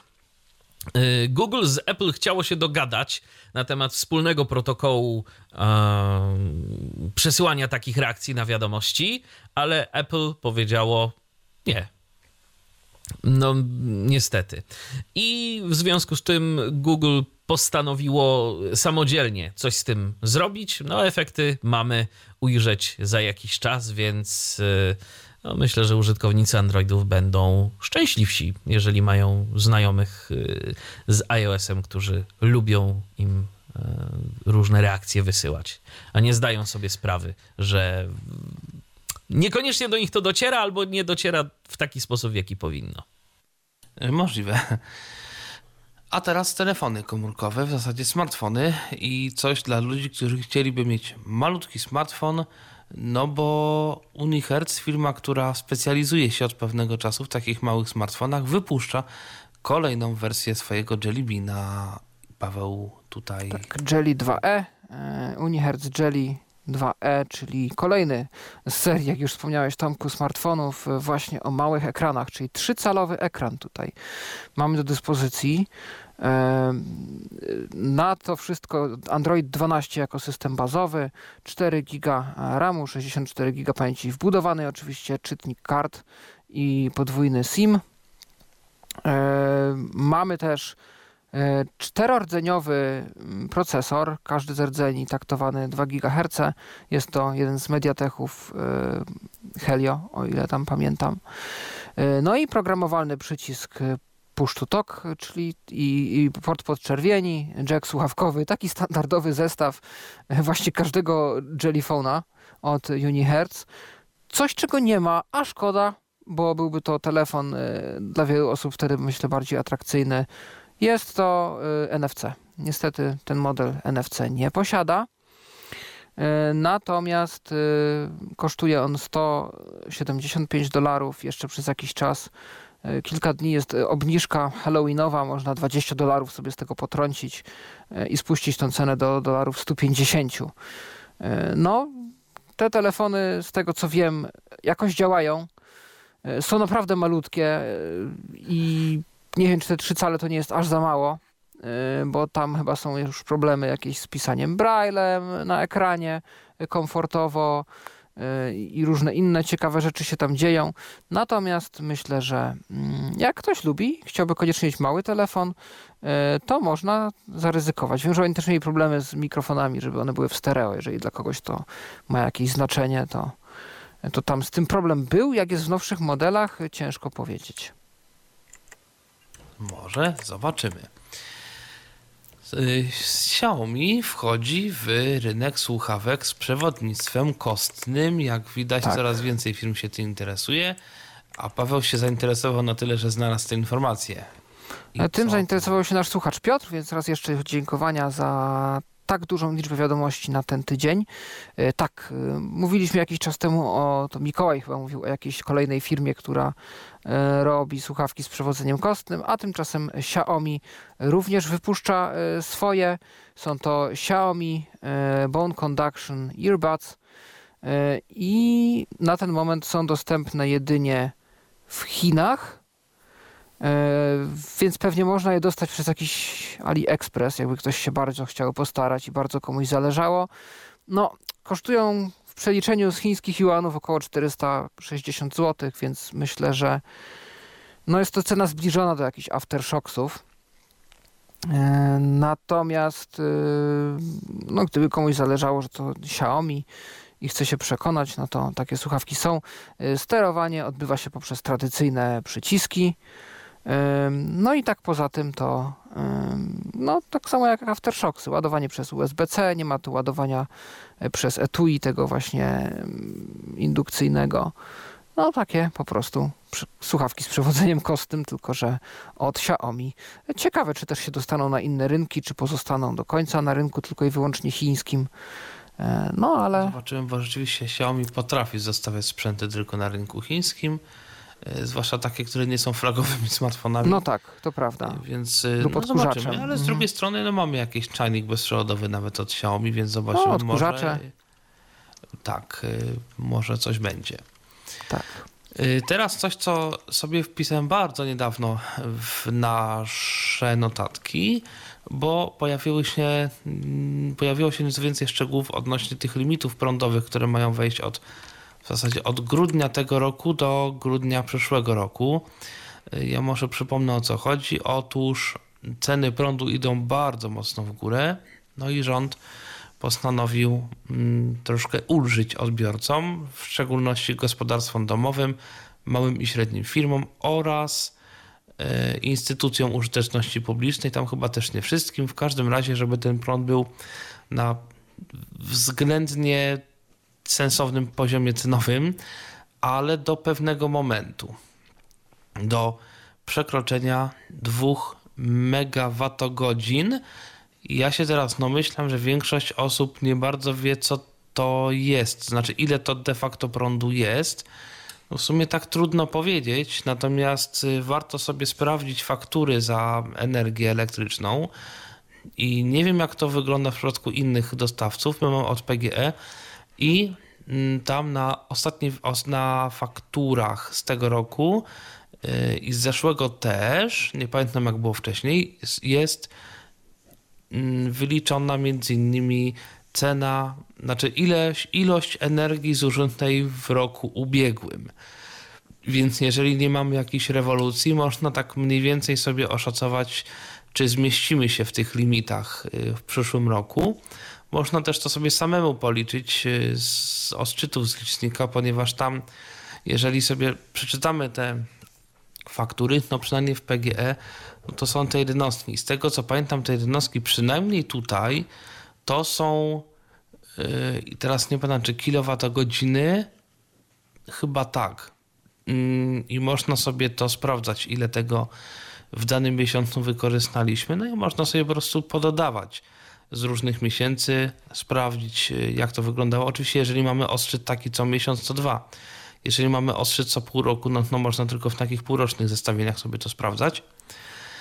W każdym razie bardzo polecam to zrobić, bo 2 MWh, 2 MWh to jest absolutnie taki limit, w którym można się zmieścić, a można się nie zmieścić. Jeżeli ktoś korzysta, na przykład ma cały czas włączony komputer stacjonarny, to możliwe, że mm, no, może być na granicy na przykład tego limitu.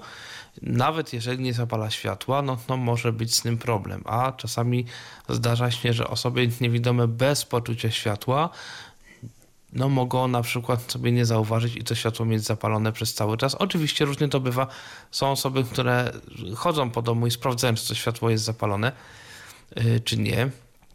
Więc różnie to bywa, różne są na to pomysły. Czasem nie mamy świadomości nawet, że ktoś nam to światło zapali. Tak, ja pamiętam, ja pamiętam kiedyś miałem taką sytuację, że mm, dostałem jakąś paczkę od y, kuriera.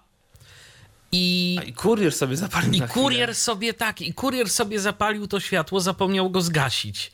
Y, no ja y, staram się pamiętać, czy światło mam zapalone, czy zgaszone. Y, I jeżeli coś tam z tym światłem robiłem, no to, to, to kontrolowałem to. Natomiast no tu nawet nie zwróciłem uwagi, że on sobie to światło zapalił. I dopiero się przekonałem o tym, że światło było zapalone po kilku dniach, jak ktoś, kto widzi, przyszedł do domu.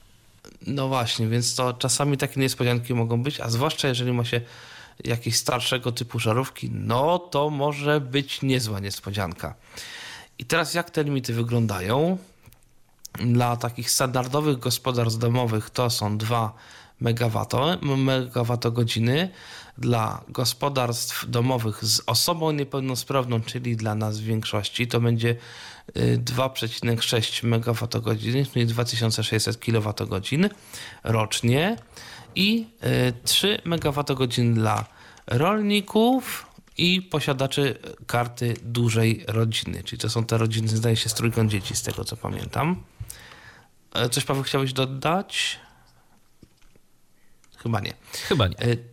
Do tego nie, nie, obowiązują nie, również ceny maksymalne obowiązujące po przekroczeniu rocznych limitów. To 693 zł za megawattogodzinę dla gospodarstw domowych, no i tam 780 zł tam za firm i podmiotów użyteczności publicznej, czyli dla nas 690 zł za megawattogodzinę, czyli tam chyba wychodzi 69 groszy za kilowatogodzinę. Z tego co patrzyłem, to jest mniej więcej 50% więcej, trochę więcej nawet niż 60, niż 50% więcej tego, co płacę w tej chwili. Ja na przykład za prąd. Bo ja jakoś około 40 groszy zdaje się płacę za tę jednostkę prądową, więc no, po przekroczeniu tego limitu będzie drożej, bo to się chyba ma utrzymać na poziomie tych 40. Nie pamiętam, jaki tam jest dokładnie ten, ten limit. W każdym razie, no, gdyby nie to, możliwe, żeby było sporo drożej. Tam ktoś pisał, że to może być 200% więcej byśmy płacili za prąd. W związku z powyższym byłyby te ceny raczej duże, które byśmy płacili, więc warto sobie tutaj przemyśleć ewentualne oszczędności. Być może warto sobie przemyśleć jakieś smart gniazdka. Ja w ogóle postaram się takie kupić, bo tak czy inaczej mi jest to potrzebne, więc możliwe, że będzie jakaś audycja na ten temat w Tyflo podcaście. My sobie też kupiliśmy coś takiego, co się wkłada do tej skrzynki z bezpiecznikami. To już musi zrobić osoba no jakoś tam wykwalifikowana, przynajmniej ktoś, kto się na tym zna, bo to trzeba rozkręcić tę skrzynkę, założyć założyć to, to, to urządzenie na te przewody takie, które dochodzą do, do skrzynki. To są takie gołe przewody, więc no, no tu trzeba uważać i trzeba to dobrze zrobić. I to jest taki licznik, który współpracuje z aplikacją Supla. Ona przynajmniej na Androida jest tak mniej więcej dostępna. Tam jest jeden taki ruch, który trzeba wykonać, ponieważ ona domyślnie wygląda mniej więcej tak. Ja ją zaraz może pokażę bo być może to się może komuś mm, przyda. Ona na razie mówi dość szybko, ale ja będę powtarzał za y, syntezatorem. Y, to jest licznik firmy Zamel. Ja już nie pamiętam teraz jego nazwy, natomiast ten Zamel ma dwa takie liczniki. Jeden jest jednofazowy, drugi jest trzyfazowy. My mamy ten trzyfazowy. I jeżeli jest y, taka aplikacja, jeżeli się uruchomi tę aplikację, już tam powiedzmy sparuje z tym licznikiem, ten licznik się y, łączy w ogóle z Wi-Fi, więc można sobie sprawdzać również y, spoza domu te wskazania. Mamy menu button przycisk, supla, grał button przycisk, lokalizacja hash 2. Potem mamy wskazania, ile tych kilowatogodzin już zużyliśmy i potem mamy licznik energii elektrycznej, taki napis i tyle.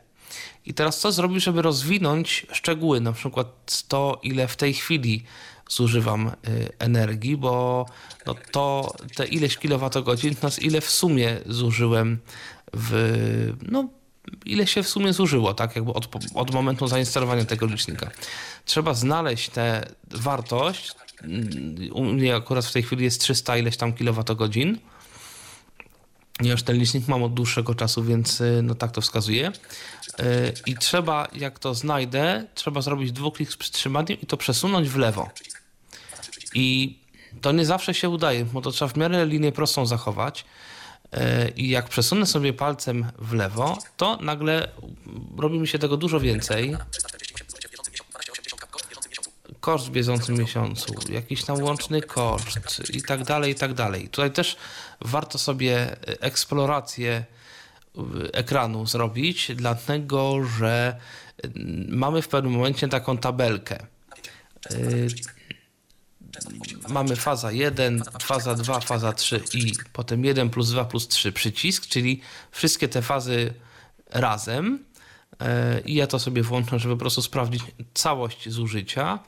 No i mamy częstotliwość, moc czynna, moc bierna, moc pozorna, elektryna, elek energia czynna pobrana, zwrócona i tak dalej. Jest cała tabelka, tylko że najpierw są czytane wszystkie nagłówki, a tych nagłówek jest bardzo, tych nagłówków jest bardzo dużo. Ja to może rzeczywiście jednak y, troszeczkę zwolnię. No, 60 60% myślę, że wystarczy. I to są w ogóle takie... Kom, I możesz rzeczy, jeszcze, które... Tomku, może nawet trochę bliżej tak, telefon. ja wiem. Ja sobie... Tu są naprawdę takie rzeczy, które większość ludzi nawet nie będą wiedzieli, o co chodzi, bo... Energia bierna zwrócona. 5001 HZ. Energia, bier, energia bierna, energia czynna zwrócona. A, tu nawet jest w miarę, bo tu jak są wszystkie fazy, no to to jest w miarę dobrze, bo tu jest, on obsługuje również te systemy fotowoltaiczne, gdzie się energię pobiera i zwraca. Energia, energia bierna z 5001 HZ. To jest, napię- to, jest, yy, to jest częstotliwość prądu w sieci. 180 86 138.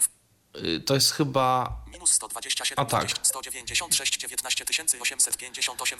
W, czyli watów, czyli w tym momencie pobieram 189 watów yy, mocy. Znaczy cały nasz dom pobiera te 188 y, watów w tej chwili. Wszystkie urządzenia, które mamy podłączone do prądu.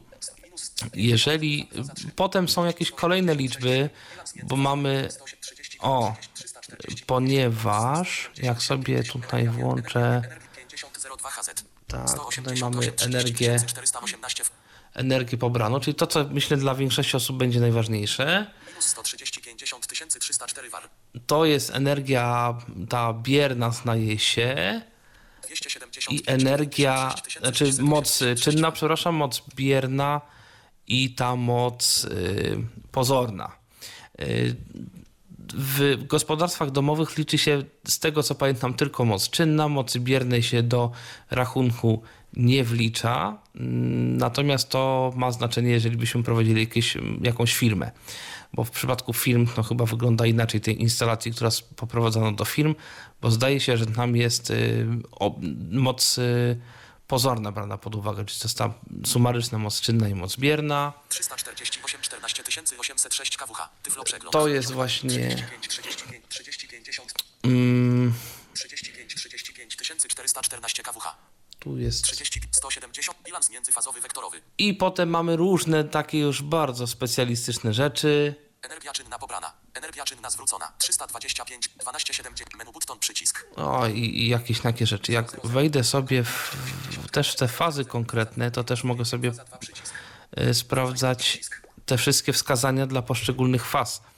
I często jest tak, przynajmniej u nas w domu tak jest i podejrzewam, że to może stanowić jakąś regułę, że kuchnia i łazienka jest na osobnych fazach. Czyli na przykład wszystkie sprzęty kuchenne mogę sprawdzić, ile, mm, ile O, jesteś, Pawle. Tak tej energii pobrało, tylko znowu mamy całą tabelkę. Faza 2, faza 3, przy 1 plus częstotliwość, napięcie, natężenie, moc czynna, moc bierna, moc pozorna, współczynnik mocy, O właśnie. kąt fazowy.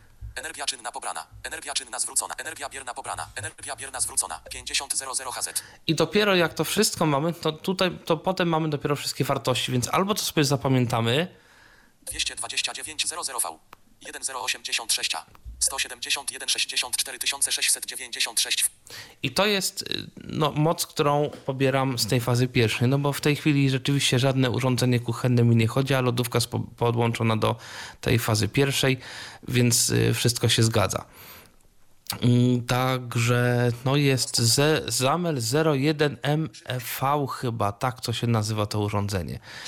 Y, Myślę, że o tym też będzie warto zrobić y, jakąś audycję. Teraz tak pokazałem to na szybko, te aplikacje, natomiast Supla przynajmniej na Androida jest jakoś dostępna, tylko trzeba pamiętać o tym ruchu takim, żeby wykonać to przesunięcie takie na, na, tym, y, na tym wskazaniu kilowatogodzin.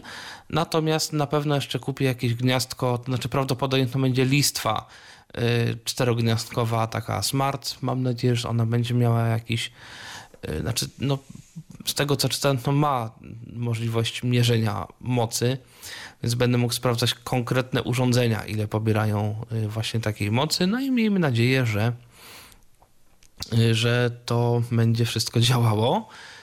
No i cóż, i chyba tyle. Y, Chyba o niczym nie zapomniałem. No a teraz przechodzimy do kolejnych newsów. Teraz będzie coś takiego, co może być mniej mm, fajne dla ludzi, bo Uber testuje reklamy i to w formie powiadomień push. Tak, y, na razie jest to bardzo mała próba użytkowników, która dostaje takie reklamy. Wszystko zaczęło się od tego, że gdzieś miesiąc temu Uber zaczął rozwijać nowy dział reklamy i zapowiedział, że no, kompletnie zostanie przebudowane doświadczenie użytkownika w zakresie reklam w aplikacji podczas interakcji z aplikacją.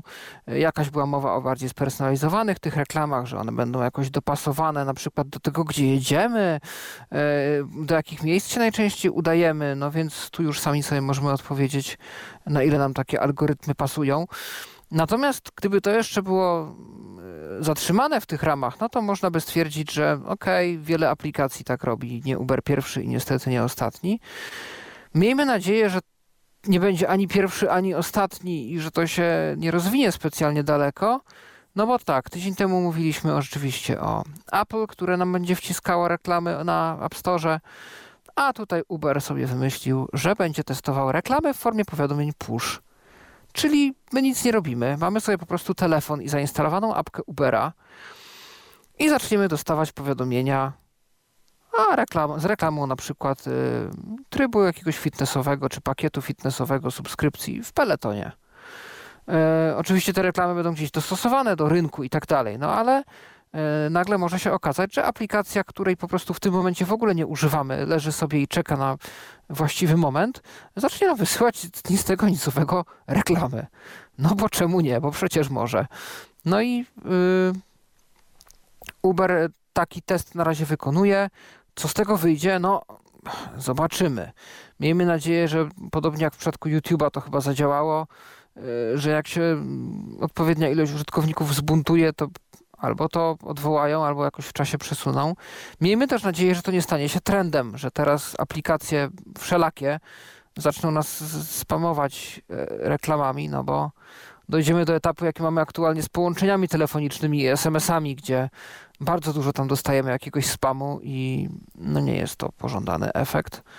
E, No a tu widać tworzy nam się jakiś taki e, nowy marketing.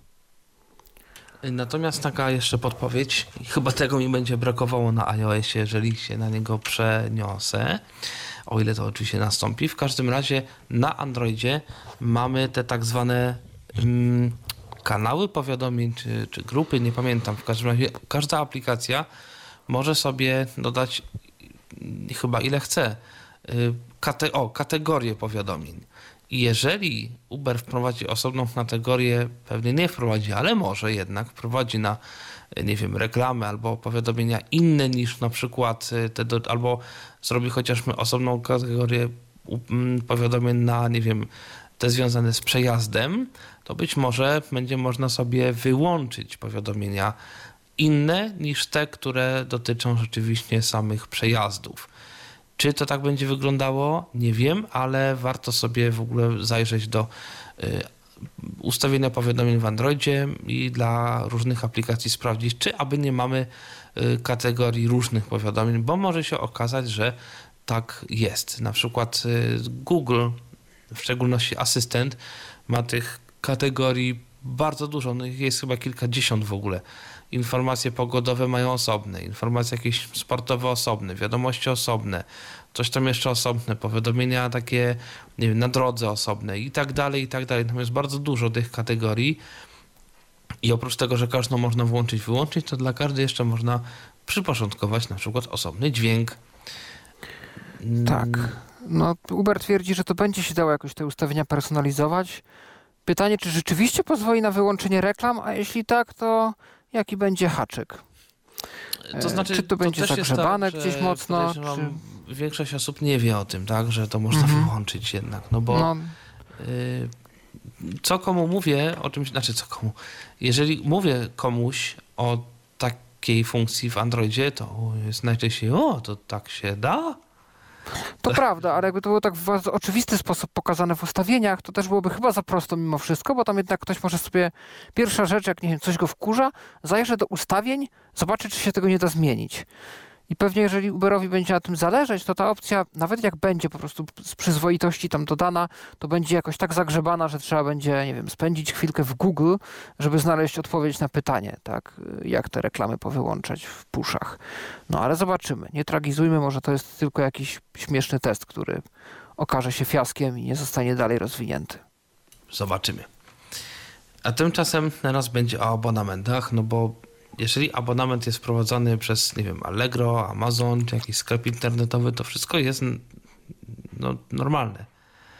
Ale abonament wprowadziła żabka. Na co? Na kawę i inne ciepłe napoje. I działa to mniej więcej tak, że płacimy sobie 50 zł za miesiąc, przynajmniej na razie, i za te 50 zł mamy możliwość kupienia, znaczy kupienia, dostania jednego dziennie napoju gorącego. Tam jest tych napojów kilka, tam kawa czarna, latte z mlekiem, tam jakaś gorąca czekolada chyba nawet jest.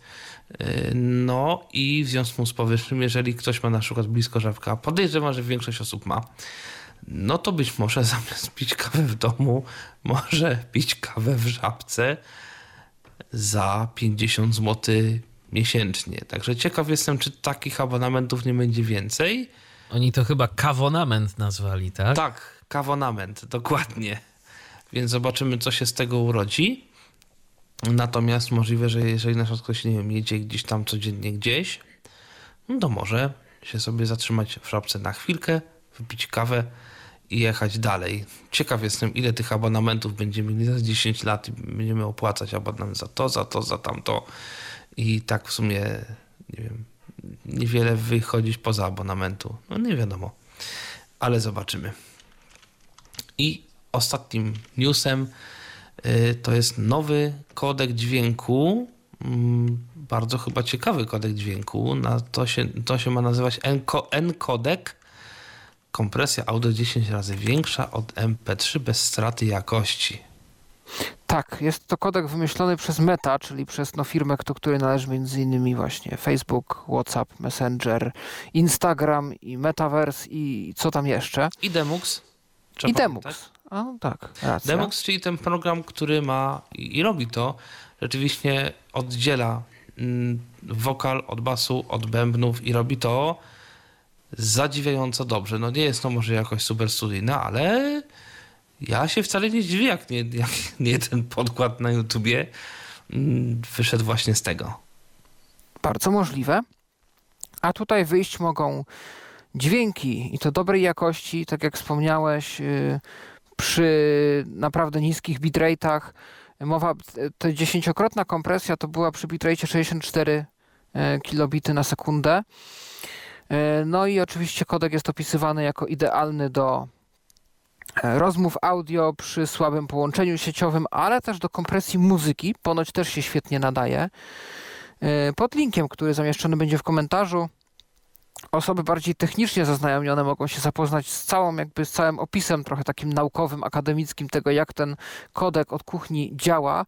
E, Mi jest teraz ciężko to wszystko przedstawić, natomiast y, odgrywa tam ważną rolę sztuczna inteligencja i to ona wspomaga cały proces kompresji tego dźwięku. Więc y, no możliwe, że za jakiś czas, nie wiem, zostanie to wprowadzone w jakimś messengerze czy Whatsappie. Sam nie mam też pojęcia, na ile ten kodek jest otwarty, a na ile jest własnościowy mety. Em, Ale akurat takie rzeczy to otwarte gdzieś tam mogą być, to, to nie byłoby dziwne. Na pewno Natomiast- oni coś udostępnili, jakieś swoje artykuły na temat tego, jak to zostało zrobione, bo ja też o tym kodeku czytałem i yy, no przynajmniej część y, ma być otwarta, bo oni chcą jakby dać to publicznie, udostępnić pewne rzeczy publicznie, bo ma to stymulować rozwój tego, mm, tego kodeka, więc jest szansa, że coś będzie otwarte. Jeżeli nie wszystko, y, no to przynajmniej jakieś elementy, z których y, mądre głowy będą w stanie coś y, stworzyć. No, więc życzymy powodzenia i może za jakiś czas usłyszymy efekty, jak coś takiego brzmi.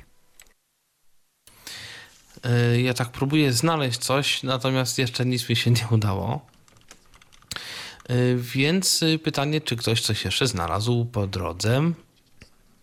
No ja może tylko szybko, że yy, przejrzałem sobie jeszcze tak szybko przed audycją listy zmian ostatnie w Zoomie, no i coś, co jakoś pominęliśmy milczeniem, to wrześniowa aktualizacja Zooma, która dodaje między innymi skróty klawiszowe. Jeżeli korzystamy, to nie jest chyba zbyt popularne, zwłaszcza w Polsce, ale no, Zooma da się również wykorzystywać jako takie Teamsy, czyli mamy zespoły i w ramach tych zespołów mamy swój jakiś tam wewnętrzny czat. Ale jest taka funkcja w Zoomie. E, No i jeżeli tej funkcji używamy, to doszło troszkę skrótów klawiszowych, żeby szybciej się przemieszczać po tym interfejsie. Można przeskoczyć szybko na e, listę czatów, można przeskoczyć szybko też na listę wiadomości, do nieprzeczytanych wiadomości i tak dalej, więc jeżeli z jakichś przyczyn musicie tego używać albo macie przyjemność używać, bo jak słychać jest to mm, interfejs, który jest aktywnie usprawniany pod kątem dostępności, no to teraz będzie to jeszcze gdzieś tam łatwiejsze. Aczkolwiek jak y, kiedyś bawiłem się tymi wiadomościami głosowymi, bo tam w tych czatach zdaje się, że też to można wysyłać, to u, u, u, u. Tak, to pamiętam, my się No, tym wspólnie bawiliśmy Tak, wtedy. to nie było nic fajnego. No to może jeszcze w takim razie, jak już się żegnamy, to ja spróbuję pożegnać e, mój telefon, skoro go już uruchomiłem. E. I przekonamy się, czy rzeczywiście dźwięczy, jak się go wyłącza.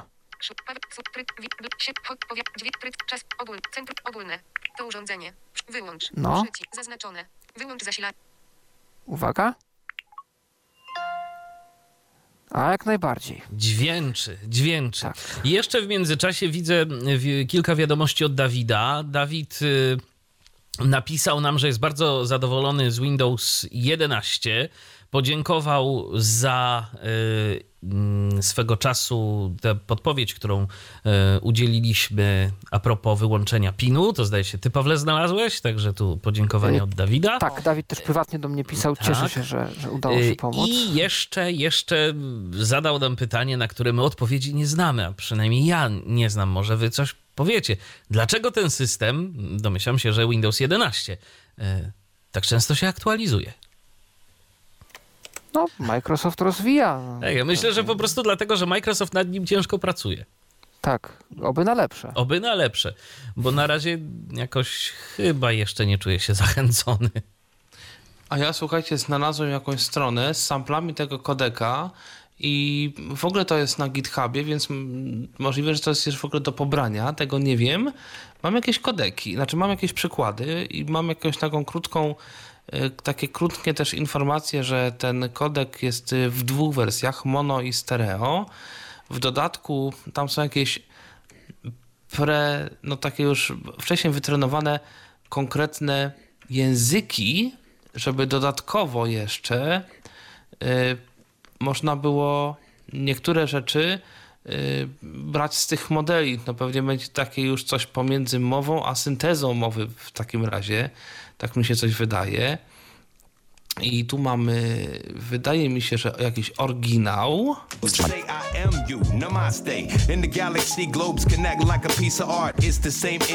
Otwórz. I tyle. To podejrzewam, że u was leci mono, tak mi się wydaje. Tak, tak, to jest mono. Teraz mamy MP3 64 kilobity. Według Facebooka brzmi to tak. Otwórz. I Opus 24 kilobity. Opus to jest ten kodek, który jest wykorzystywany w TeamTalku, w, chyba nawet w Zoomie, w wielu różnych teraz aplikacjach.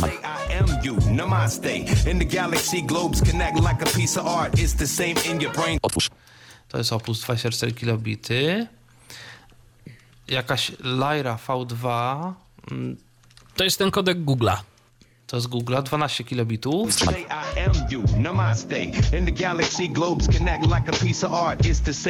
Brain. Otwórz. I co my tu jeszcze mamy? Encodek 3 kilobity na sekundę.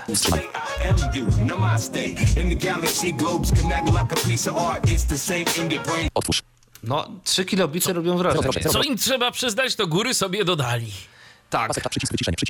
To jest oczywiście sztuczne, no ale 3 kilobity na sekundę, czyli niecałe 500 bajtów na sekundę. Encodec 6 kbps. Przycisk Teraz encodek 6 kilobitów na, se, na sekundę. O, to chyba było słychać jak... A nie, nie było słychać. Było. Było słychać syntezę. Teraz.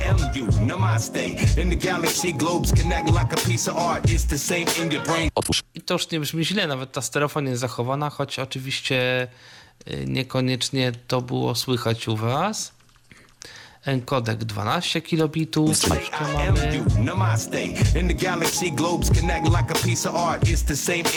Otwórz. Chociaż nie, dobrze, tu, tutaj akurat jest mono.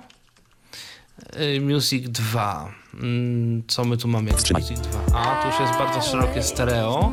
Tego nie słychać, ale jest to szerokie stereo. Otwórz. Okej.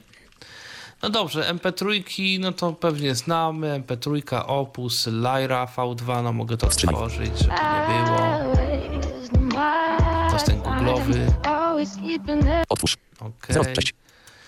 I encodek 3 kilobity. Wstrzymaj.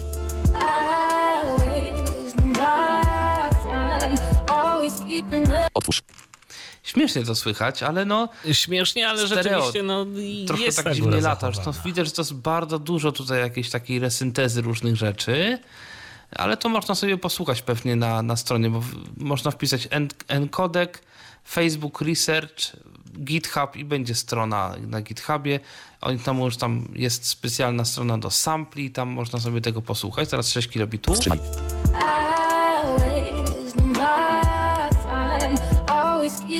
Otwórz. I znowu mamy też takie, no, st- s- największe to są straty, jeżeli chodzi o stereo.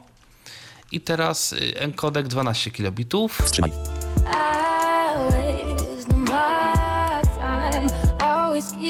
Otwórz. No także tak to mniej więcej wygląda. Tam teraz jest 24 kaset monofonik.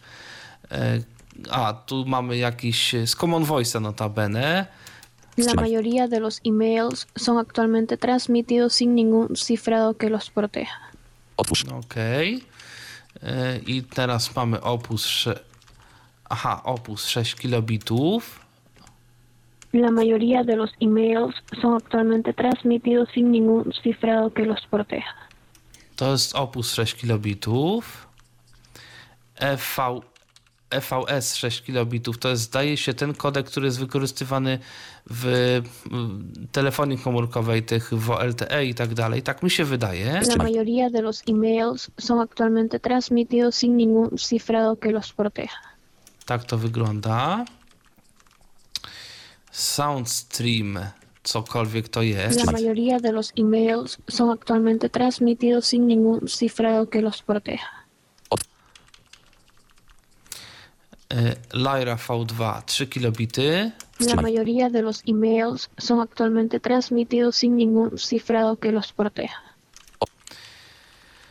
Mm, Lyra V2 6 kilobitów. No nie wiem, czy to odtwarzać, bo to będzie myślę, że tylko troszkę lepiej. I teraz encodek 1,5 kilobita na sekundę. La mayoría de los emails son actualmente transmitidos sin ningún cifrado que los proteja. No 1,5 kilobita. Tak. Czyli ile to będzie przez 8? To będzie kilka. Ojej, jej, jej, 1,5 kilobita, no to już będzie, nie wiem, ze 100 bajtów prawie na sekundę, to w zasadzie niewiele więcej niż by to było napisane w notatniku. No to dobra, no powiedzmy, że 3-4 razy więcej niż by to było napisane. Więc nieźle.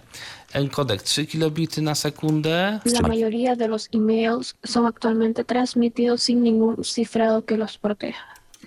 To ma takie coś dziwnego. Tak, no, ale do, do mowy? Ale tak, mowy w jakichś ekstremalnie niskich y, bitrate'ach. Oczywiście. Tak, to 3 kilobity na sekundę. Jako jakiś na przykład wykorzystywany jako fallback y, z y, wyższych jakości, gdzieś tam powiedzmy do, do niższych, kiedy łącze nie pozwala, no to... Tak, jeżeli to jest jakieś łącze super niestabilne, jakieś, jeszcze jest 6 La kilobitów. mayoría de los emails son actualmente transmitidos sin ningún cifrado que los proteja. No okej, no i to już brzmi nieźle. No 6 kilobitów, naprawdę, no to, to, to robi wrażenie. Także no, ciekawy ten kodek. No, no i tak to wygląda. No tu jest jeszcze kilka jakichś takich przykładów, które można sobie odtworzyć i, e, i, sobie, i sobie zobaczyć. No, tu jest jakieś coś z tłem jeszcze, no, no różne są, e, różnie to, to wygląda. Także no dużo, dużo jest tego. No i już chyba. Także, no ciekawe, ciekawe. Ja sobie to spróbuję zainstalować, ale jest jakaś implementacja na Windowsa, nie wiem. Ale zobaczymy, może, może się uda. no dobrze. To co? Udało się jeszcze coś znaleźć? Chyba, Chyba nie. nic. Chyba nie, chyba nie. W takim razie no, będziemy kończyć. Ja tu jeszcze czytam tym encodeku. On, on wymaga czegoś, co się nazywa PyTorch. To jest taka biblioteka bardzo duża do Pythona, która jest wykorzystywana do tych obliczeń neuronowych. Więc y, to chyba nie będzie kodek, który jest y, mały, który ma mały rozmiar albo który jest jakoś dla procesora oszczędny. Coś mi się wydaje, że procesor tu będzie miał co robić y, podczas enkodowania do czegoś takiego. Więc y, no być może, no nie wiem, czy to się może mieć jakieś zastosowanie szersze. No być może, być może tak. W każdym razie, no zobaczymy. A tymczasem y, żegnamy się z Państwem. Dzisiaj w trzy osoby. Paweł Masarczyk, Michał Dziwisz i ja, czyli Tomek Bilecki. I Dobrej do nocy. usłyszenia. Do Mam usłyszenia. nadzieję za tydzień. Był to Tyflo Podcast. Pierwszy polski podcast dla niewidomych i słabowidzących. Program współfinansowany ze środków Państwowego Funduszu Rehabilitacji Osób Niepełnosprawnych.